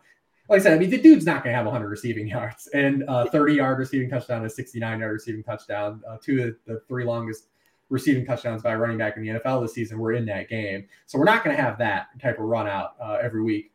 Um, but it is a great matchup. Uh, and then I mean, they're just not going to probably be pressed to throw, right? Like we've seen this with Kellen Moore the entire season in the Cowboys. Yeah. I mean, look at Dak Prescott's dropbacks, man. Like he he can be efficient on his dropbacks, but he's thrown more than 27 passes once since he came back. Like, do you think the Giants are a team like they're going to throw it 40 times? Like, are they going to be in position? Like, we'll play for that. Like I'm going to have lineups that play for that scenario. Like I'm definitely going to have Dak lineups, but like, do I believe that that's the most probable outcome? Absolutely not. So we've all, it, it was Cooper Rush as well, but we've seen this matchup before, and uh, uh, Wink Martindale blitzed Cooper Rush at the league's highest rate in week three. So, like, we've already seen this play out. And Dak Prescott, like, Dak Prescott, Joe Burrow, and Patrick Mahomes are the three quarterbacks you don't blitz in the league because they make you pay every time. Prescott's still fifth in completion rate against the blitz this year. And uh, I guarantee you, Martindale's going to send the house. So, yeah, probably a position to stay away if we assume it's a blowout.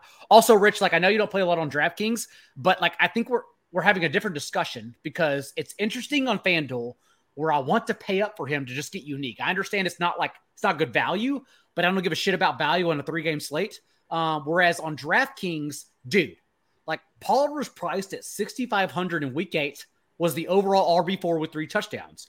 He was priced at 6,500 against the Packers. And then he obviously, you know, he played 72 snaps, had 25 touches, and scored 25 DraftKings points as the RB6.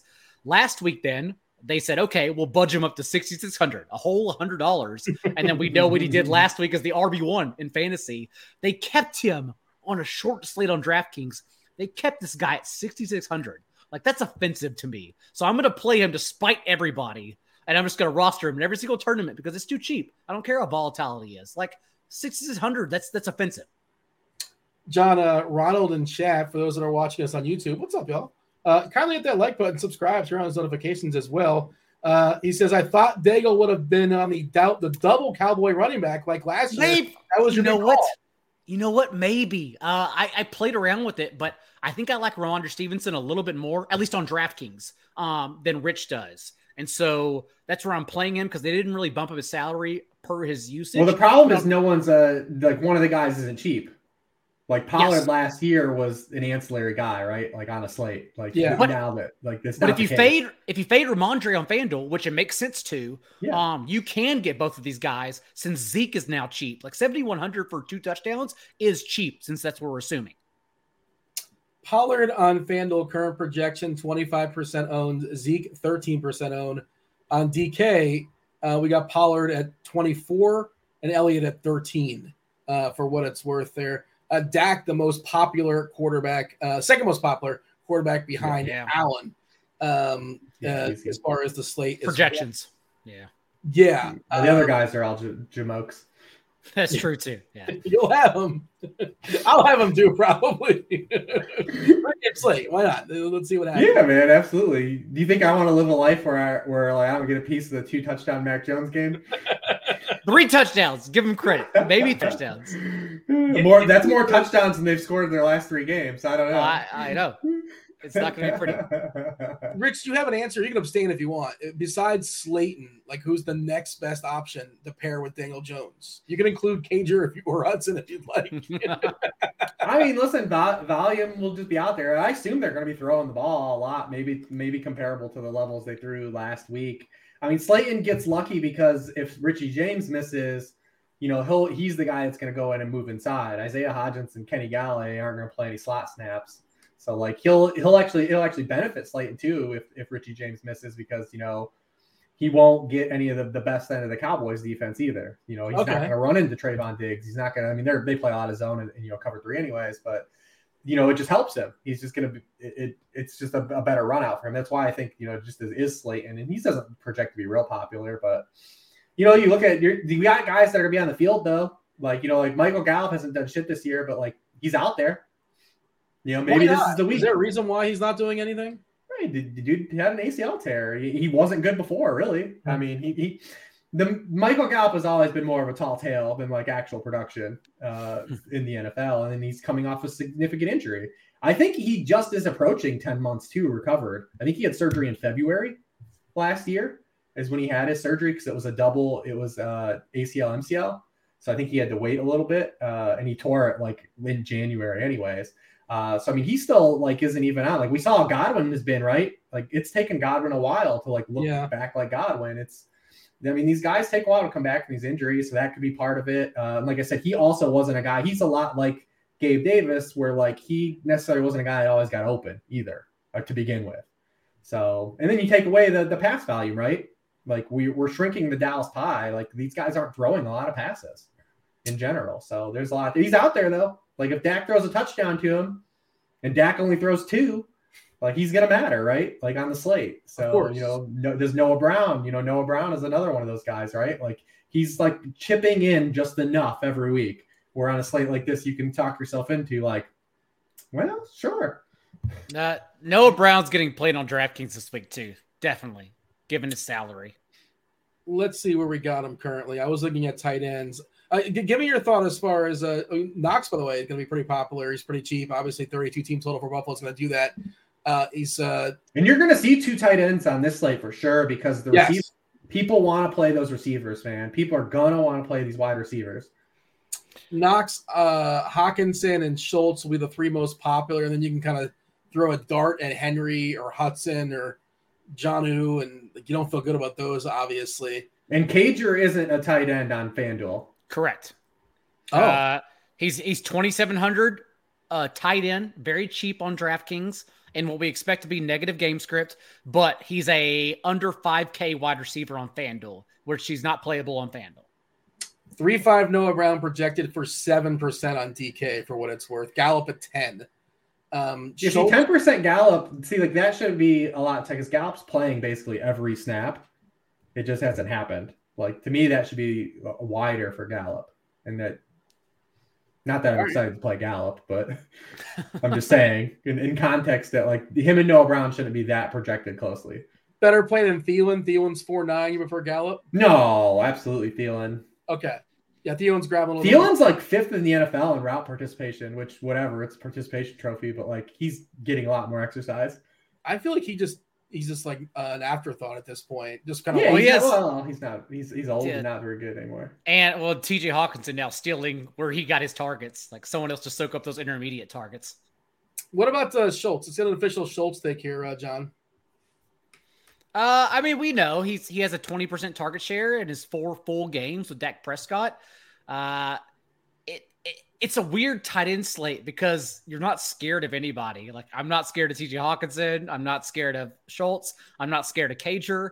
Uh, I'm not scared of Knox. So it's just kind of like I'm just correlating with my game stack. I don't really have a hard Schultz take to be honest. Rich, you got anything to add, or it's just like it's one of those tight ends in the pool, and if it works as far as your correlation, and that's that. I mean, he's the best tight end in the pool. I mean, he, he's getting targeted on 27% of his routes with Dak Prescott in the game. Uh, you know, if you were kind of to play the extrapolation game and compare that to the league, only Mark Andrews is getting targeted at a higher rate than that.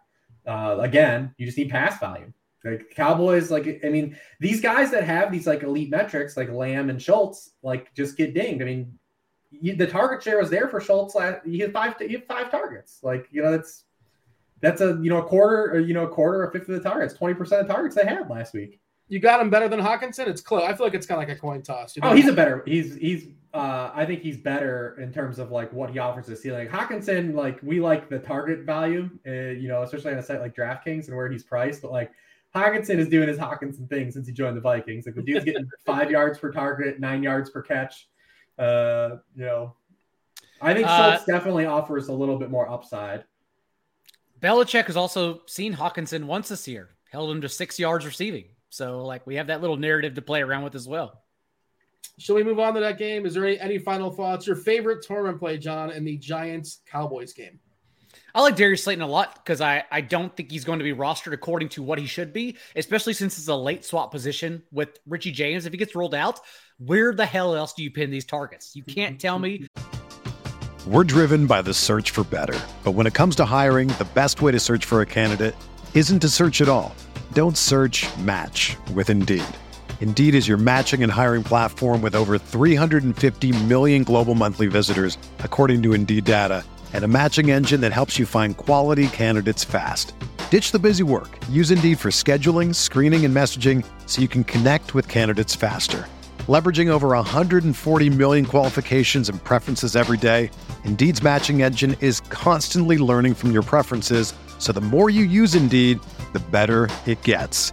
Join more than 3.5 million businesses worldwide that use Indeed to hire great talent fast. And listeners of this show will get a $75 sponsored job credit to get your jobs more visibility at Indeed.com slash BlueWire.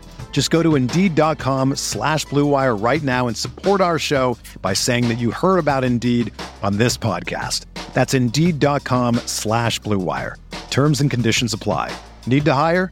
You need Indeed. Pro teams have millions to spend, and they don't always spend them wisely. But when it comes to a great shave, you don't have to shell out tons of cash. Harry's saw customers getting ripped off by the shaving industry with overpriced, underperforming products and decided to do something better. They found their own way to make beautifully designed razors for a fraction of the price of the other big brands, so you never wonder if you overpaid. Harry's shaving products look great, and the weighted handle makes shaving feel great too. I like to keep my beard neat, and Harry's always leaves me with a smooth yet crisp shave. Harry's quality is top notch, thanks to German engineered blades made in their own factory that stay sharp longer. You can get a five blade razor, weighted handle, foaming shave gel, and a travel cover for just three bucks at harrys.com slash bluewire. And Harry's has the highest customer satisfaction in the shaving industry, plus a convenient subscription option that you can cancel at any time. Getting the best doesn't mean spending the most when you shave with Harry's.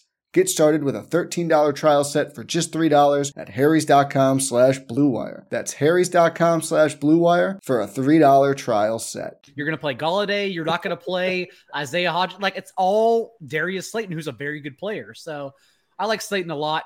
And uh, on FanDuel, I still like Zeke. And I'm going to play Pollard still everywhere as well. Rich?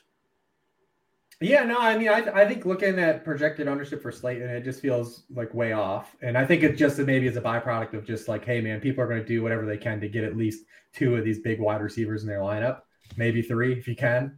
Um, I think that maybe is dictating it, but he's definitely my my favorite giant from objective stance. But I'll sprinkle in a couple of these guys. The least interesting game on the slate, most likely 42 and a half is the total here. New England. In oh, wait. I will say though, the, I think one of the biggest leverage points in this, in the Cowboys game is Cowboys defense. They're probably, they should by bar none be the highest owned defense. They're not going to be. Because you don't think they're, you, you, don't think they're going to be? I, I figured no they'd be way. more roster than the Patriots. Way. They're, there's no way they are. I'm looking at everything right now, and you, you're talking about one, people love to play pay down at defense, and the two cheapest ones are at night uh, outside of the Lions. So people are Patriots Vikings are by far going to be owned way more than the Cowboys. We have it currently. Uh, Vikings twenty five percent, New England twenty one, Buffalo nineteen, yep, Dallas eighteen. Hundred percent. Yeah. Wow. Okay. I, I I thought Patriots are going to be more roster than Cowboys. I need to change things up then. Okay. Yeah, I would say if you want the one way to get unique in the Cowboys game and, and not be as chalky with the guy, like just play, just jam Cowboys defense and way higher than projected ownership. Got it. Because people are going to want to play the cheap defenses and people love to have their defense late, you know? So, I mean, that was DK, by the way. I ran off for what it's worth. I was getting 20% on FanDuel uh, at the the full 5K. I don't think they go higher than 5K on FanDuel no. as far as defense. But that's a way because people aren't gonna like you're talking about. You want to get Justin Jefferson, right? You might need that thousand dollars. You want to get um, Amon-Ra St. Brown. You want to get Stefon Diggs. Gabe Davis is more expensive on on FanDuel. Like they're not gonna cut. There no way they're gonna be as rostered as like the Vikings and Bills. New England, Minnesota, 42 and a half here. Minnesota, two point favorite versus New England. Uh, Rich, you mentioned him, Justin Jefferson. Of course, you want Justin Jefferson uh, how will how you know much you willing to hurt the rest of your lineup to pay off Justin Jefferson? Is he a priority for you?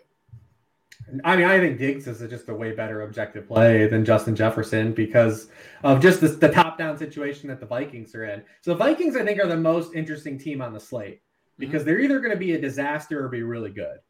Like, there's like no in between, probably what we're going to get with the Vikings. Uh, you know, a lot of people talk about what the primetime Cousins narrative in play. Yep. We're going to have the Cousins versus pressure narrative in play because the Patriots are third in pressure rate. But I don't think there's a team in the NFL that's played a worse quarterback schedule than the Patriots or a worse offensive schedule. I mean, they have placed they have faced Zach Wilson twice, Sam Ehlinger, Mitchell Trubisky, Jared Goff, Jacoby Brissett, Aaron Rodgers, and then they face Lamar Jackson, Justin Fields in week one, Tua, and Jackson and Fields aren't necessarily like passing prowess fantasy guys. Like they have not faced any good passing games outside of the Dolphins, and that was all the way back in week one. Like, so anything with the Patriots could still be taken with a grain of salt to this point. Like, what if their defense just isn't as good as it like the, the numbers kind of show to this point, and it kind of maybe gets exposed here a little bit. Now, we've known for a while though the Vikings are nowhere near as good as they, they had been to this point, and a lot of people caught up to that. Kirk Cousins is having the worst year of his career, and it's been going on for a few weeks. One of the, the, the like more funny tricks of the season, like I brought up, is that Cousins has been playing so bad, and the Vikings have been so good. Where inversely, he was playing really excellent, and they were mediocre, and he was getting buried for it. Uh, career lows uh, across the board, though touchdown rate, yards per pass attempt, completion rate, like all of those are his lowest rates as a starter. Uh, but to me, they're the most interesting team on the slate because not only the late night hammer, but like if by chance like this Patriots defense just necessarily isn't as good as people believe, like there there could maybe maybe you have like a because the Vikings drop like 30 points at night. You got guys that could put up big numbers in that game. Yeah, I mean Jefferson and Cook, the two clear and obvious ones. John, if you're going to uh, start with one of those two skill position players in Minnesota, which is it? Is it Cook or is it Jefferson? I think this would be more a position where we go back to Jefferson. Now, it's it's not shocking to see that with TJ Hockenson in the lineup, Jefferson has averaged a 15 A dot. Like he can't. A lot of receivers can't get by with just five targets, but now that we're moving Jefferson further down the field, he can't get by with five targets either. So we need more than that. And under pressure, which is what we're worried about here, as Rich mentioned, uh, Patriots delivering and creating the third highest rate of pressure. Uh, Kirk Cousins is 34th in the league in completion rate under pressure, disastrous. And more important, the last three games with TJ Hockenson on the field, these targets have not been going to Jefferson under pressure. They've now been going 13 targets in particular the past three games to Jefferson, 10 targets to Hockenson under pressure. So he's spreading the ball out more as well, since Hockenson is closer to the line of scrimmage. But at the same time, you know, we still have Jefferson uh, being a higher ceiling player here, someone we are scared of if everything pops off. So, uh, absolutely, in a short slate, again, we've talked about this earlier. We're not scared of Hockenson's targets. I'm scared of Jefferson in a ceiling game. Yeah, that's the one I'm more afraid of uh, of not having for sure. The only counter to that would be is I think the running back pool might be a little bit weaker than the receiving pool. Mm-hmm. So maybe like competition wise, guys he's competing against, Cook has a better chance to rise above as opposed to Jefferson. But you know, I, I get all that what you just said there. Rich, talk and about the, your. Uh, like I said, I, I, reeled off their like quarterback sketch that they faced so far. Like, look at the wide receiver ones the Patriots ha- have faced. You know, so far this yeah. year. I mean, the, the, the only dude even in Jefferson's weight class is Tyreek Hill, and he had eight catches for 94 yards. I, I mean, if you want to count Waddle, I mean, Waddle had a good game too. But you know, their their wide receiver ones that they faced: Diontae Johnson, Rashod Bateman, Allen Lazard, uh, basically Josh Reynolds because it was a half game for Amon-Ra St. Brown. Amari Cooper, who had a touchdown against them, Darnell Mooney, Garrett Wilson twice, and Michael Pittman. Like they're just they're they haven't faced guys like in this. The one guy was Tyreek Hill, and he had a good game against them. So, like I said, there's a lot when you look at the Patriots because we we are. I mean, listen, we're 12 weeks in now. We're looking at a lot of season long stuff, but like still under the hood, like I mean, Patriots haven't played anybody, not offensively, like really anybody good this is why like I listen to betting shows and they'll cite the Patriots defense EPA and, I, and I'm like doesn't matter. They they've literally played no quarterback whatsoever. Do not care about EPA right now.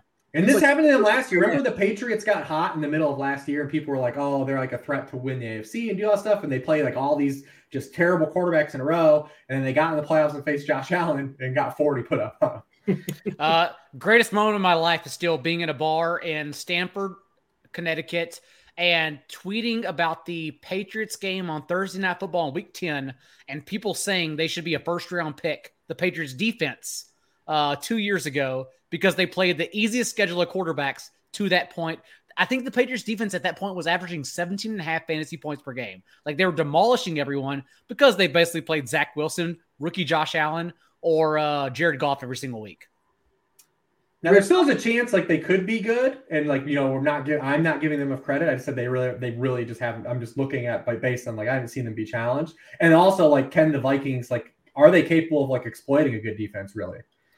Well, I'll give you one better. Uh, are the Patriots explo- are capable of exploiting a good spot? Because no. I already said earlier in the show. Well, guess what, Rich? I'm going to try to sell you on Mac Jones anyways because I'm I'm He's definitely playing Mac- on him. What are you talking about? Yeah, yeah well, he's he's played everyone. That doesn't count. He's not in on him. He's done it everyone. Sell me. He's, he's not doing anything. I'm not in on it. All right. Well, uh, Mac Jones, 5100 on DraftKings, or more importantly, 6,500 on FanDuel, where we need touchdowns anyways to catch up to Josh Allen and everyone else.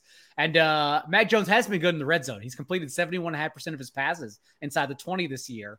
But he's he's only had 21 passes inside the red zone because the Patriots offense sucks. But but that's where we're hoping the Vikings help us out because uh, the Vikings are still allowing a league high touchdown rate inside the 20. And over the last month since they returned from their bye, 28 points per game. So wherever I'm spending down, I'm going to I'm going to Mac Jones. Uh, I understand Mac Jones checked down. That was the game plan against the Jets last week. 85% completion rate, a season high, because all he did was throw to Rhamondre Stevenson in the flats. But on the year, he's still eighth in percentage of his throws, 20 plus yards downfield. And the Vikings are allowing th- the third highest rate of explosive passes, 15 yards downfield this year. So I think we could get a ceiling game for Mac Jones. Yes, I know he hasn't thrown more than one touchdown pass in any game this year. I understand Josh Allen is on this slate, but at that same point, like if we make it past Josh Allen failing, buddy, we're live. We're going with Mac Jones all the way here. Favorite receiver to pair with Mac Jones? Feel free to include the tight ends. Is who, John? Uh, okay. So I'm waiting out the Rich already knows what's coming. That's why he's laughing. I'm waiting out the DeVante Parker injury swap because he's questionable and we saw Nelson Agholor run the second most routes for this team last week. And that's important because the boundary receiver is where we're attacking the Vikings. Uh, Minnesota's practically bottom four in every metric completion rate, yards per target, uh, yards per game, yards per snap against receivers from the outside. And so, you know, DeVante Parker played behind Nelson Agholor out of the bye last week. And so that's probably the rotation. But Parker still you know, yards per route run, leads the Patriots uh, against zone coverage, also leads the Patriots in percentage of targets seen against zone coverage, which the Vikings run the second highest rate of. So if Parker's out, I'll go Nelson Agholor. Otherwise, I may suck it up and play a cheap Parker. Uh, how about your thoughts there, Rich? Similar thoughts? I guess you guys started this had this conversation already. Yeah, I, mean, I just know how he thinks. There's a reason Rhamondre Stevenson has over 20% of team targets uh, the past four weeks. And it doesn't really have to do anything with like how great as a receiver he is. It has to do with a lot of like what the Patriots have on offense right now, uh, mm-hmm. outside of Jakobi Meyers. Like there's there's these other receivers are are just bombs, man.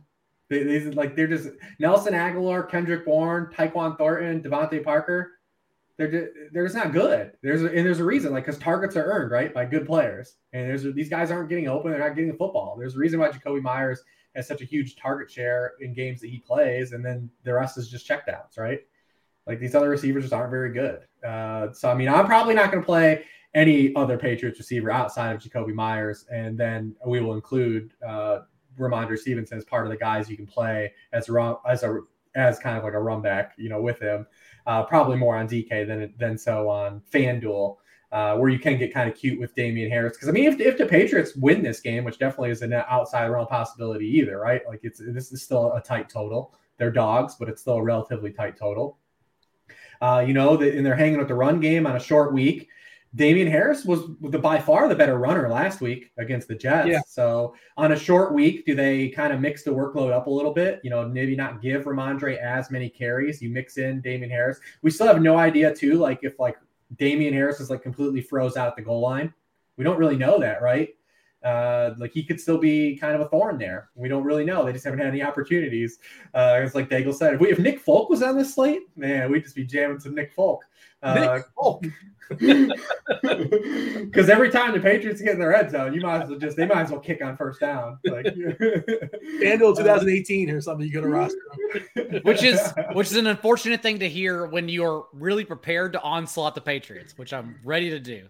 Yeah, I mean, I, I, can get with I can get with you know making some Mac Jones teams and like seeing him as like you know if Allen doesn't get there, like there's a uh, a place where Mac Jones can easily get to I think like you know 16 to 22 points like in that area. Uh, and then if you get that where you have a Josh Allen game where he only has like say 25 and not the 35, like that's that's live because you're playing a lot of really good players around Mac Jones, but you're saving at salary. And the Vikings have had multiple passing touchdowns in four of their past five games. Under Ed Donatell, like we know the structure of the defense. You're going to see a lot of cover four, a lot of cover six. They allow completions. It's the structure of the defense to allow short completions. Uh, so you're going to get a lot of catches, I believe, from like you know Rhamondre and Jakobi Meyers. Um, but like I, I just don't see an objective way to play any other guys. Like we don't like you can say maybe Nelson Agholor because maybe he'll be out there, but like there's no like lock that if Parker misses, like he's locked in as the next guy up. They could easily just play Tyquan Thornton like they were for a couple weeks, or play Kendrick Bourne. Uh, th- th- I want to play the guys at least know we're going to be out there. You know that, that's what makes the rest of the Patriots like such a crapshoot.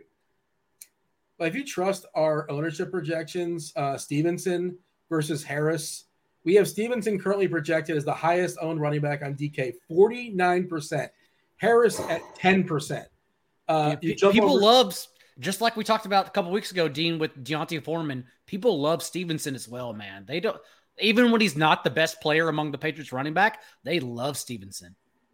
42% for Stevenson on FanDuel and 12%. And he's, you know, he's more expensive. And I just wish Harris like can catch the ball, like they would throw him. Yeah. Uh, yeah. yeah. I guess I would change things as far as the ownership, but that's on a three game slate. Absolutely, Harris can score two touchdowns. Like that can happen.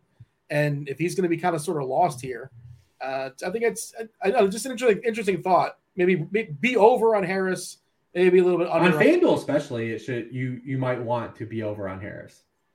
I thought I thought Harris was live last week on FanDuel, like on the main slate for 5800. Um, because also remember, like that game he missed before their bye, he was out with an illness. It wasn't an injury, so like he bounced back, averaged over eight yards per carry, was the better runner, as Rich mentioned, and so sure we can we can definitely see him getting more carries here as he was outscoring Rhamondre Stevenson through the first two months of the year. But if the Patriots go down like fourteen nothing, He's dead. Yeah. It's uh, yeah. Well, our lineups are dead. uh, that's a wrap, man. Yeah. Time to look at the next slate. Well, that's that's the last yeah. game of the slate. Time to look at the main slate, which we'll touch on. Uh, man, that was a really really thorough uh, breakdown as far as a three game uh, Thanksgiving slate. Hope y'all enjoyed that out there. Hope you guys won some money on Thanksgiving. Give, give me a final thought, Rich, as far as the slate. Maybe something that you know, maybe your favorite play, your favorite stack, something you want to reiterate. You know, you probably already mentioned it already, but drive the point home.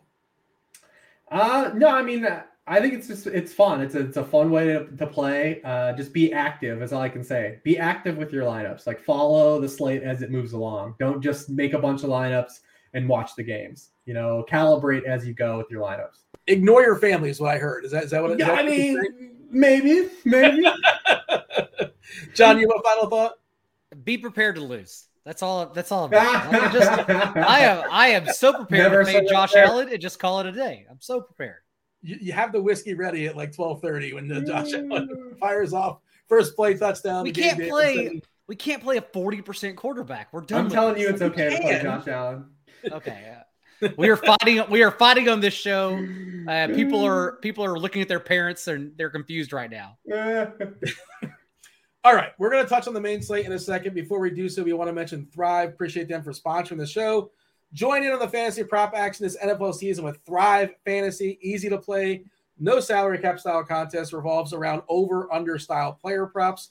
Each prop, each prop has a fantasy score associated with the prop. The riskier the prop, the higher the fantasy score. Rack up the most points for your share of the prize pool. We have, of course, we wouldn't mention this if we don't have a nice, sweet deposit bonus for y'all. Grinders, G R I N D E R S. Use that deposit, bon- deposit bonus promo code uh, when you sign up for a bonus up to $250 as well as free tickets. Uh, the free tickets, as far as how they work, I got that written down over here. Yeah, two free $20 contest tickets if you deposit between $100 and $499. If you're depositing $499, you might as well deposit $500 because you get six free $20 contest tickets uh, with a $500 deposit bonus. Again, promo code Grinders, G R I N D E R S. They're running contest specific just to Thanksgiving. So I figured we uh, mess with those props. You got to pick 10 of these 20. Got to pull them up. Uh, Producer Steve will put them on the screen for you guys. Uh, anything pop for you, Rich, as far as uh, something you want to be distinctly over, distinctly under? Uh, and feel free to be ambitious. We want, we want to get as many points as possible. Uh, you know, see, what are we looking at here? I mean, Diggs receiving yards even. I'll, I'll, I'll take the over on that for the reasons we talked about. You know, great versus man coverage. No Jeffrey Okudah. Kind of a squeaky wheel game for him. He complained about targets the week before. Had a season low target share. Uh, so there's that. Uh, what else we got? What about? I mean, listen, Slayton just for a touchdown. It could be any time in the game. Could be when they're down thirty. Um, 130 points. Yeah. 130 wow. points. Yeah, we take a shot at that. Uh, what else do we got on the board here? Uh, feel free, Daigle, to to jump jump in here.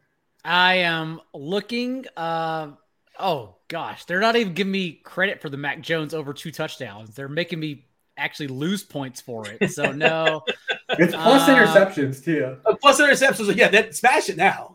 He's gonna throw a couple picks. You're good. but but it's still thirty points less. Like, Yeah. that's that's a lot. We're trying to win here. Uh, oh, why don't we go over on Justin Jefferson? Why not? Like mo- that's only a ten point difference. Uh, we'll bet on the ceiling game here for as we mentioned the schedule. I don't mind that. All right. Again, uh, use the promo code Grinders up to $250 deposit bonus at Thrive Fantasy. Fantasy. We can only go so long, so we, I mean, let's just try to be as brief as possible. Yeah, it's 52 haven't and a really half, 52 and a half rushing yards over Devin Singletary as well. That's a pretty good bet. I'll bet that. I've not really dug in the. I've broken down all the games, obviously, but I've not really like delved into like pricing and stuff for the main slate because I'm just like I said, I'm still trying to get all my lineups ready for tomorrow. It's been a Same. tight week. There's been a lot happening this week. It's been a very, very busy week. Very busy week. I, we mentioned at the top, we kind of touched on it. The, the highest total on the main slate, 11 game main slate, is the game in Arizona. Kyler Murray expected to play, or at least on track to play for what it's worth. Uh, with Herbert on the other side, Chargers at Arizona 48 and a half. The lowest one, Denver at Charlotte's 36 and a half. We got Chicago versus the Jets. The Jets getting White as their quarterback out of nowhere. I, I assume we don't know as far as um uh what's his name, the quarterback for the yeah, we don't know if I, I assume he's going to go at this point, but I'm not really sure why they should push him. But I guess if he plays, I assume he's fine. Uh, you want to just get like overarching thoughts, or like maybe your favorite. Uh, and John, you know, uh, again, we're, we're focusing mostly on Thanksgiving, and tune in later, you know, for for uh, the sharp football analysis, four for four, the RotoGrinders. We'll get more refined thoughts. We do about to touch on the main slate because that's what we typically do. But John, feel free to you know fire off some of your favorite quarterbacks the first uh, on a first look. My first look was to pay up for quarterback, uh, but then we got Oh, yeah. Yeah, but the, but then we still got you know a Rams rushing quarterback out of nowhere. But at the same time, like I mean, just look through Patrick Mahomes' box scores. What else do you want to know? Uh, 15 and a half point favorites at Arrowhead, and Mahomes now has 300 yards and or three touchdowns in seven consecutive games. Uh, the one area where I started going off the board because I I can't do two uh, against the Texans. I have zero faith the Texans push back at all. Um, also, Jeff Wilson's going to be chalk and I I genuinely don't feel comfortable going with two of double stacks as leverage against Jeff Wilson, especially if Raheem Mostert misses that game DNP on Wednesday. So early on, it, it's tough. I understand because Lamar Jackson scored 21, 42, and 40 DraftKings points in his first three starts and hasn't scored more than 18 in his last seven. But this Jaguars defense also the last month has gotten worse. Like they're last in that span and defensive DVOA at Football Outsider. So Lamar Jackson's really the only other quarterback I came across in stacks with Demarcus Robinson and Mark Andrews. Otherwise, I got nothing. Rich, help me pay down at quarterback.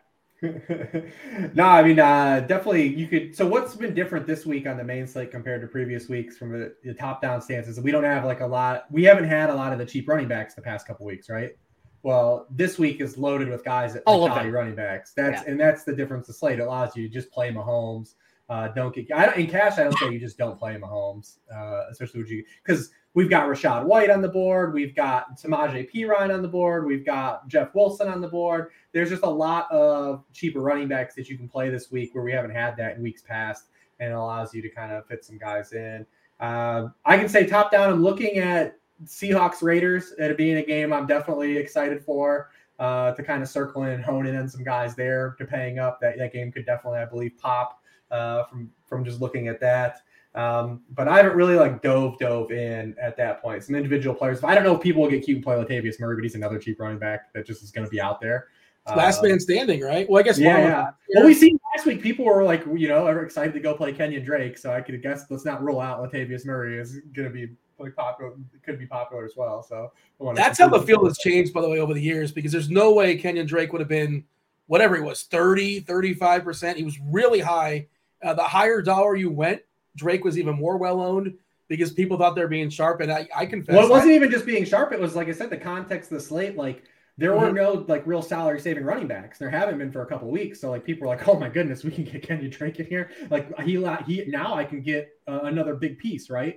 And like, to be fair, I, I, used him, which we'll show at the end of the show for everyone, because again, just because they want to leave, no big deal. But I, I used him in our four man contest because I mean the Ravens still had the second highest team total on the slate. I was like, oh, well, like Kenny Drake had 24 touches the week before, like why not?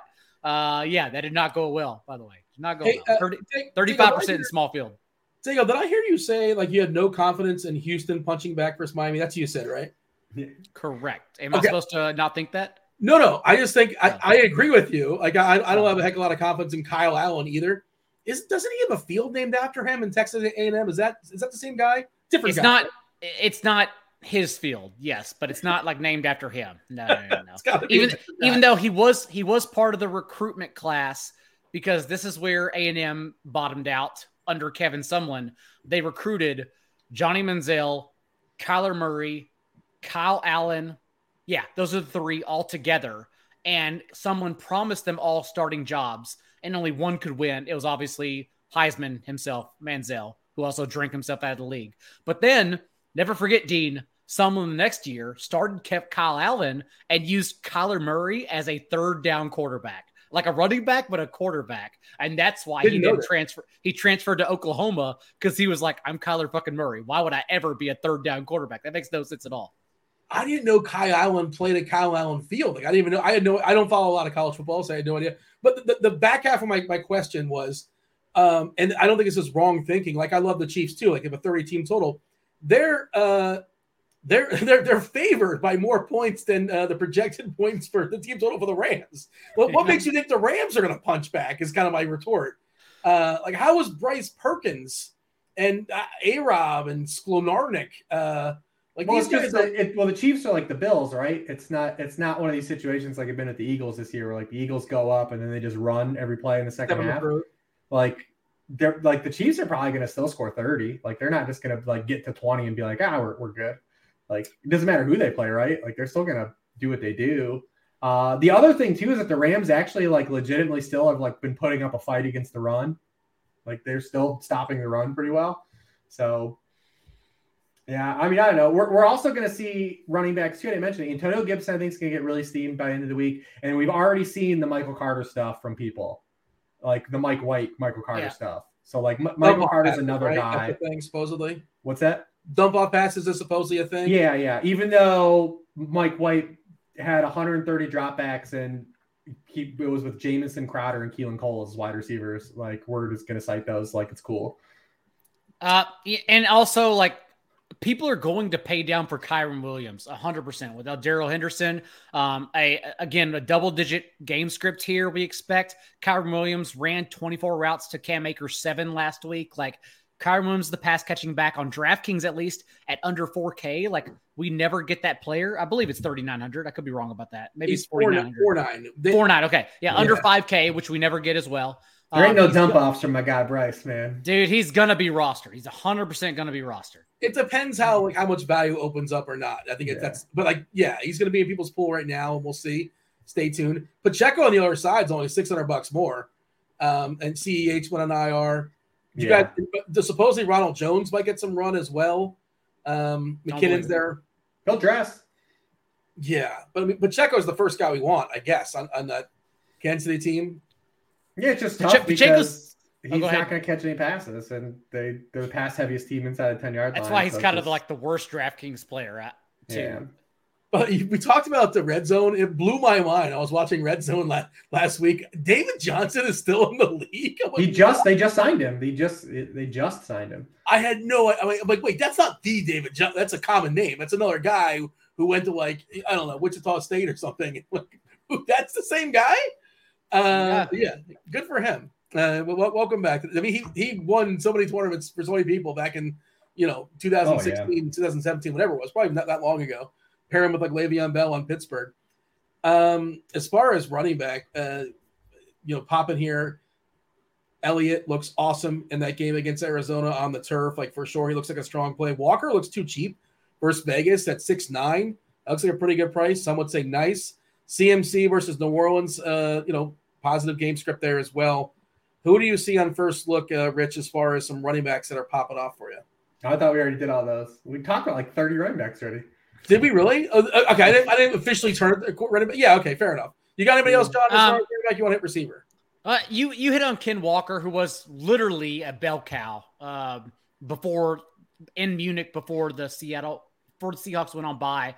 Also, though, like before that game, the Cardinals game on Monday night, it's a short week. I know they're coming from Mexico City. They're back at home. They're indoors. Before like that game became a blowout, James Conner out touched Keaontay Ingram sixteen to one. So like the, basically the last two games when James Conner was on the field, uh, Keaontay Ingram has had two touches. James Conner has had the rest of them among all their running backs. So if you think the Cardinals hang around against the Chargers, which maybe they can, um, that uh, Chargers still allowing a league high in rushing yards per game. James Conner is still a, a good play, especially on FanDuel because we're chasing touchdowns. Rich, give me a couple of receivers. I listen. You should just find a way to pay for Davante Adams every week at this point. like just find a way. Like the numbers, the numbers this dude is are, are, is putting up are just like absolutely bonkers. They're road dogs. Just find a way. Do it. Do what you can. Uh, do what you can to put him in. I mean, his his app his if you just if you and yes, I said we we don't have the luxury of like because we played some of him the week that he had the flu game. But look at every game he's had outside of that flu game, like over like the past eight weeks. Like like look at the look at the box scores this dude has. Yeah, And he's just getting absolutely jammed with targets. Like the last three weeks, he's almost had a 40% target share, like every week. He's over 35% in every game. Uh, they're, I mean, just find a way to play him. There's Find no receivers left really. Him and Mack Hollins, and then like Foster Moreau is like there's nobody else. Keelan Cole, I, I think he's doing the exercising deal, right? But Mhm. they're not really throwing him the football. Um, but Keenan Allen, by the way, looks like a pretty good price, assuming he's like you know gonna get a full allotment or close to a full allotment. Six one feels a little bit too cheap for historically where to be priced at. Uh, good matchup there against Arizona as well. Uh, what do you have, John? Give me give me a receiver or two before we can have some fun. I think uh, Terry McLaurin will probably get steamed on DraftKings in particular. He's only 5,800, I believe, and he has a 29.1% target share in the last five games from Taylor Heinicke. He's basically baby Davante Adams. Like they're not as accurate as the targets are from David He's Carr. CeeDee Lamb because they're not throwing. Yeah, uh, they're not as accurate from from Taylor Heinicke, but he's still out there getting all the targets. That's fine. Uh, Tee Higgins returned from his bye, clearly at full strength, the season high 33% target share. And then now we get a Titans defense that like are, are allowing a league high in yards per attempt against boundary receivers. Like so, although I do think that game's going to be lower scoring because it's Joe Burrow against four pass rushers, basically that's how the Titans are getting there. I still like Tee Higgins too. And then Greg Dortch. What about probably be- uh, no, not to cut you off, but what about uh, Chase is supposed to come back this week, according to uh, I think I think uh, Burrow himself said he expects Chase to play. So how does that affect? I actually like Tony Pollard last week. I think I'd still play Higgins even more, honestly, Okay. because I don't I don't think Chase is going to be a full player this week at all. Not even close. fair enough. personally. All right, close it Uh, up. And then and then Greg Dortch is going to be chalk if if he plays. He's thirty one hundred on DraftKings. Everyone's going to play him. He's also dealing with something. Uh, he's questionable. I can't. He is remember what it was. dumb. He's questionable. They said he's day to day, which gives him a little more hope here. Uh, Marquise Brown also coming back. Okay, well I'll play. I'll play Greg Dortch no matter what if he plays. That's fine. I heard pitch count on, on yeah, but again, this is Wednesday night. We'll see. But like, stay tuned. I don't even know what Brown is priced at, and he only needs to you know like two plays or maybe one player to get there. Right? He can get loose for sure. All right. Uh, do we want to mention tight? end? I see Ronald in chat said uh, enough of Moreau talk. I'm sick of him. I mentioned his name in passing. I didn't say he's a great player. I just he had he had a thirty three yard catch. Does that help? I acknowledge Moreau's existence. Uh, Travis Kelce back in the main slate, you know, just crushed everybody's soul if he didn't play him in the showdown slate. He got there three times in the end zone. Andrews came back last week, which was nice. Uh, matchup against Jacksonville this week. We're supposed to not talk tight ends last, but anybody have a tight end take, or shall we just talk movies? How do you play? Uh, Rich, sell me on someone besides Kelce. How do you play someone besides Kelce? Like he just ends worlds Salary. and like Yeah, salary is really it. I mean, last really last it. week That's that's really it. Last week was the perfect Taysom Hill week, and I played Ta- I played Taysom Hill against y'all in the four man because it was like it matched up so perfectly with no one else to play at six K. But now he's sixty five hundred. You have to pay less than two K more for Travis Kelce. I can't get away with that anymore. I know you guys lashed out at me. You guys hate snap count stuff, but I think I saw a note where uh, Taysom was in the field like 60% Yeah. of the time last week or something like that. I Is that think the number? I think it was like 45 or something, right? He, um, Season high though, right? I have it. I have Season it. It was high. a season high. In in the first half, he intermittently changed his quarterback. as well. 42%. And more importantly, Kyle Pitts at 5,500, the chalk uh, scored two points fewer than Taysom Hill. So like you were you were you were awesome. Uh, you know, Stefon, but last week again, Stefon Diggs was in winning tournament lineups. He scored 12 points at 30% ownership because every team sucked. That's why. Uh, Taysom unplayable on DK where he's a quarterback, but he's interesting Yeah, for yeah. FanDuel. Is he, is he somebody where, but now the opportunity cost is greater when Kelce and Andrews are on the main slate. Just Yeah, Nope. no, not on. If he was on DraftKings, we'd have a discussion, but not on FanDuel. You just got to play Kelce. You just have to suck it up. um, all right. Anything else? We're talking some movies. Tight end's not fun, Dean. I'm sorry. Uh, we're we are we are supposed to be here helping you out. Tight end's not fun at all. Yeah, I, I apologize for running late, but we did want to touch on our movie deal. We want to bring in produce, producer Steve. Producer Steve has a, and if that, that's it for football talk. If you guys, you know, that's all you want for football, you don't like some fun. You got nothing to do. You're here at nine. You're here at 10:30 p.m. Eastern. You have nothing to do. Hang around for movie talk. I assigned you guys a movie. I won our contest. We're gonna we're gonna run it back again this week.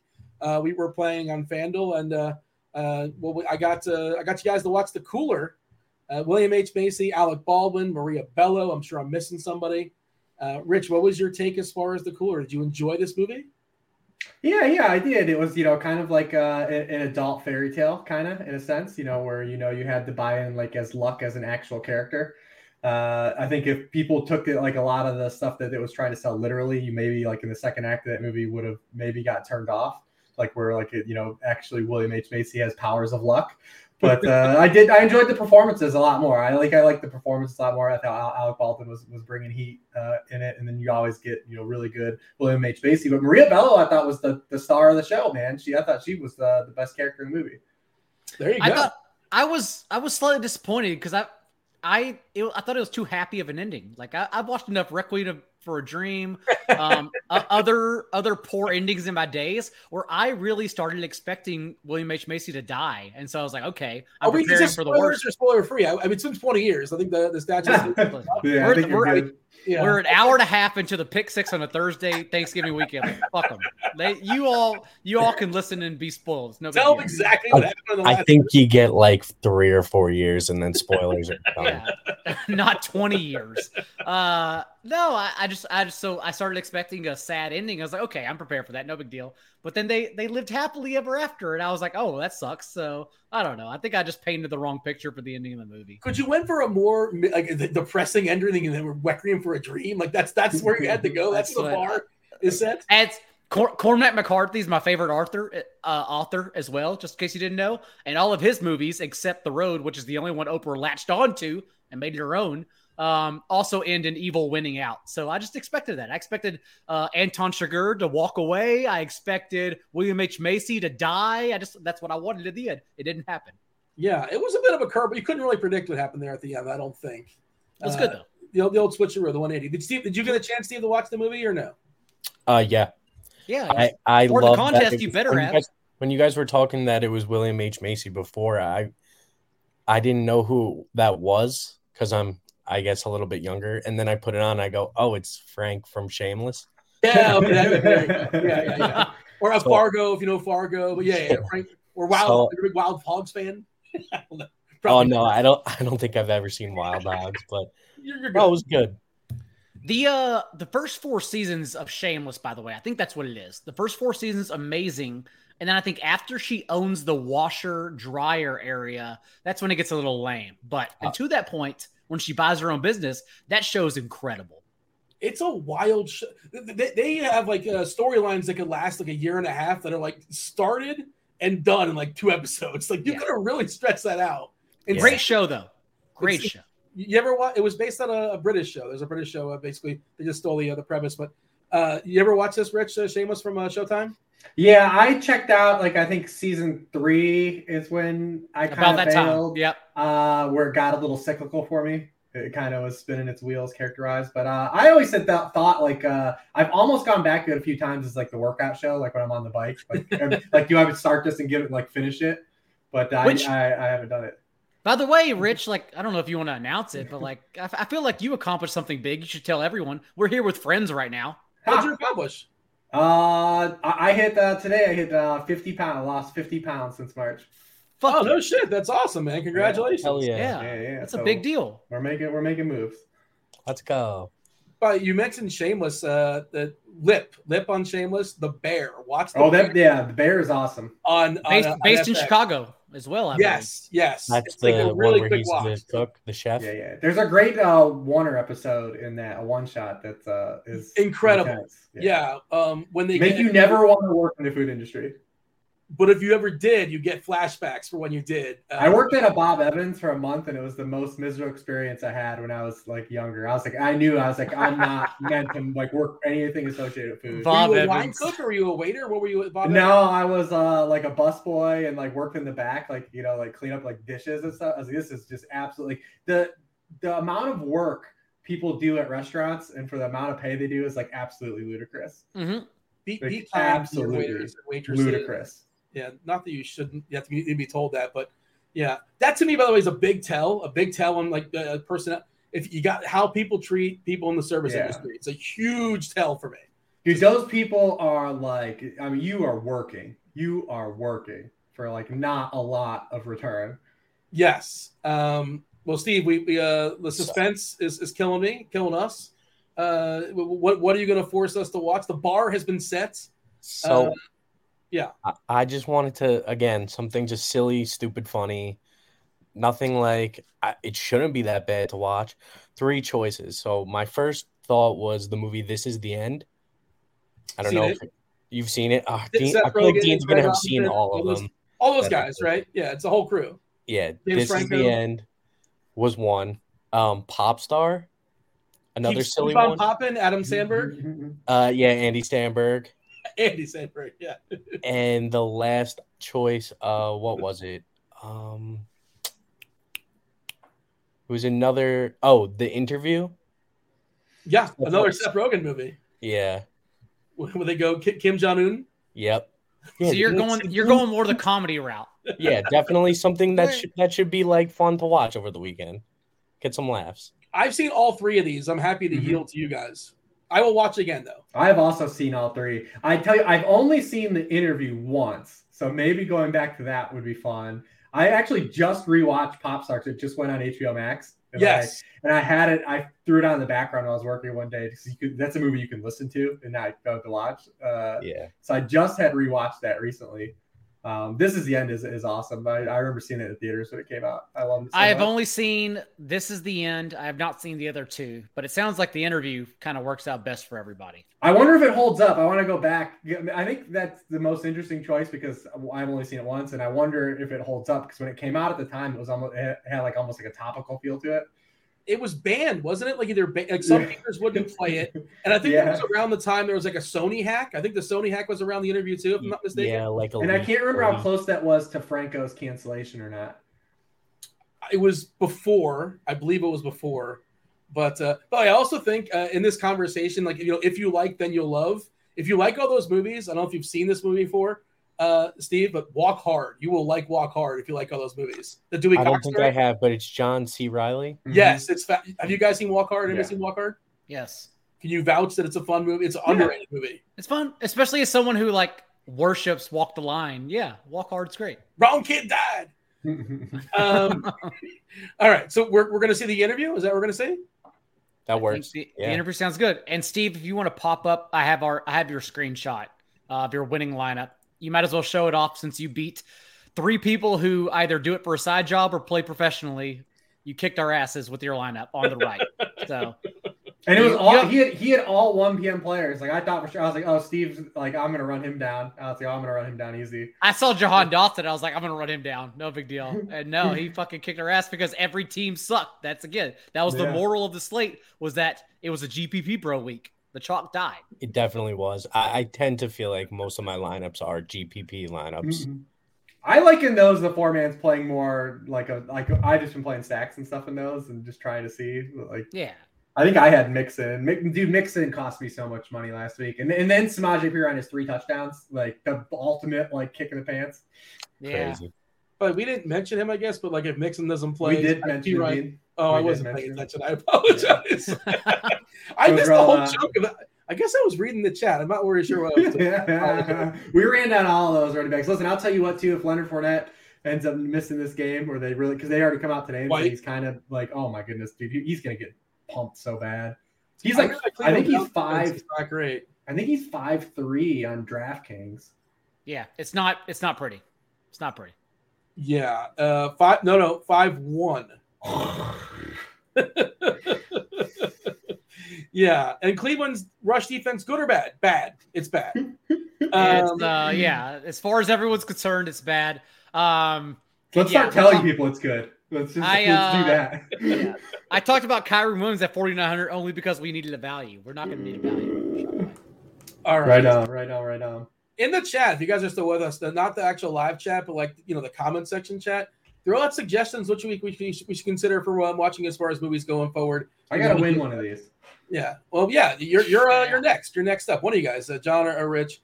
Um, well, we do appreciate y'all hanging with us. This I hear I hear Deep Blue Sea has a third movie, so I know what I'm picking. Sam Jackson we may not be able to rent that one anywhere. I don't know. That one might be hard to find. Got a there's a red box I think at Walmart. that you may have it. I'm Um, gonna find some flea market. Uh, so- John, John, tell the people they know, but tell the people where, where can they find you around the interwebs? 4for4.com. And more importantly, we have a cyber sale going on from right now, the time you're listening, until Cyber Monday. And that is, I think the number they created was like 89% off, something like that. I don't know. All I know is like you could get redraft for $9 for the rest of the year. And that allows you access to the Discord where I hang around and I talk about DFS and everything too. So just go to the site 4for4.com slash plans and everything's there. The discounts there waiting for you through Monday. Rich, Uh, by now, you know LordReebs on Twitter, Sharp Football Analysis. Uh, big, our big thing like going on right now is that uh, you can do weekly packages, and the first week that you sign up for is a dollar, and if you feel like canceling, just keep signing up for a dollar. Like, All right. RotoGrinders, by the way, has a, uh, a Black Friday sale. I saw 25 bucks off whatever package you want to get there. So feel free to check that out. Uh, thank you for sticking with us this long. We do appreciate it. Uh, I gotta enjoy pee so bad. Oh my goodness. I just walked off the show and pissed earlier. You should have done enjoy. You yeah, gotta happy behave. Thanksgiving to everybody. Yes, and we'll, we'll, we'll give our Thanksgiving takes next week. I'm sure we got to hold those. Yeah. Uh, yeah. Stay safe. Enjoy yourself. Enjoy the football. On behalf of our sponsor Thrive, uh, producer Steve, John, and Rich, and RotoGrinders, and toboggans, and beanies, and dressing. Uh, this was the NFL Pick Six Show, Week 12. I was Dean. Thanks for listening. Good luck. We're out of here. Holler.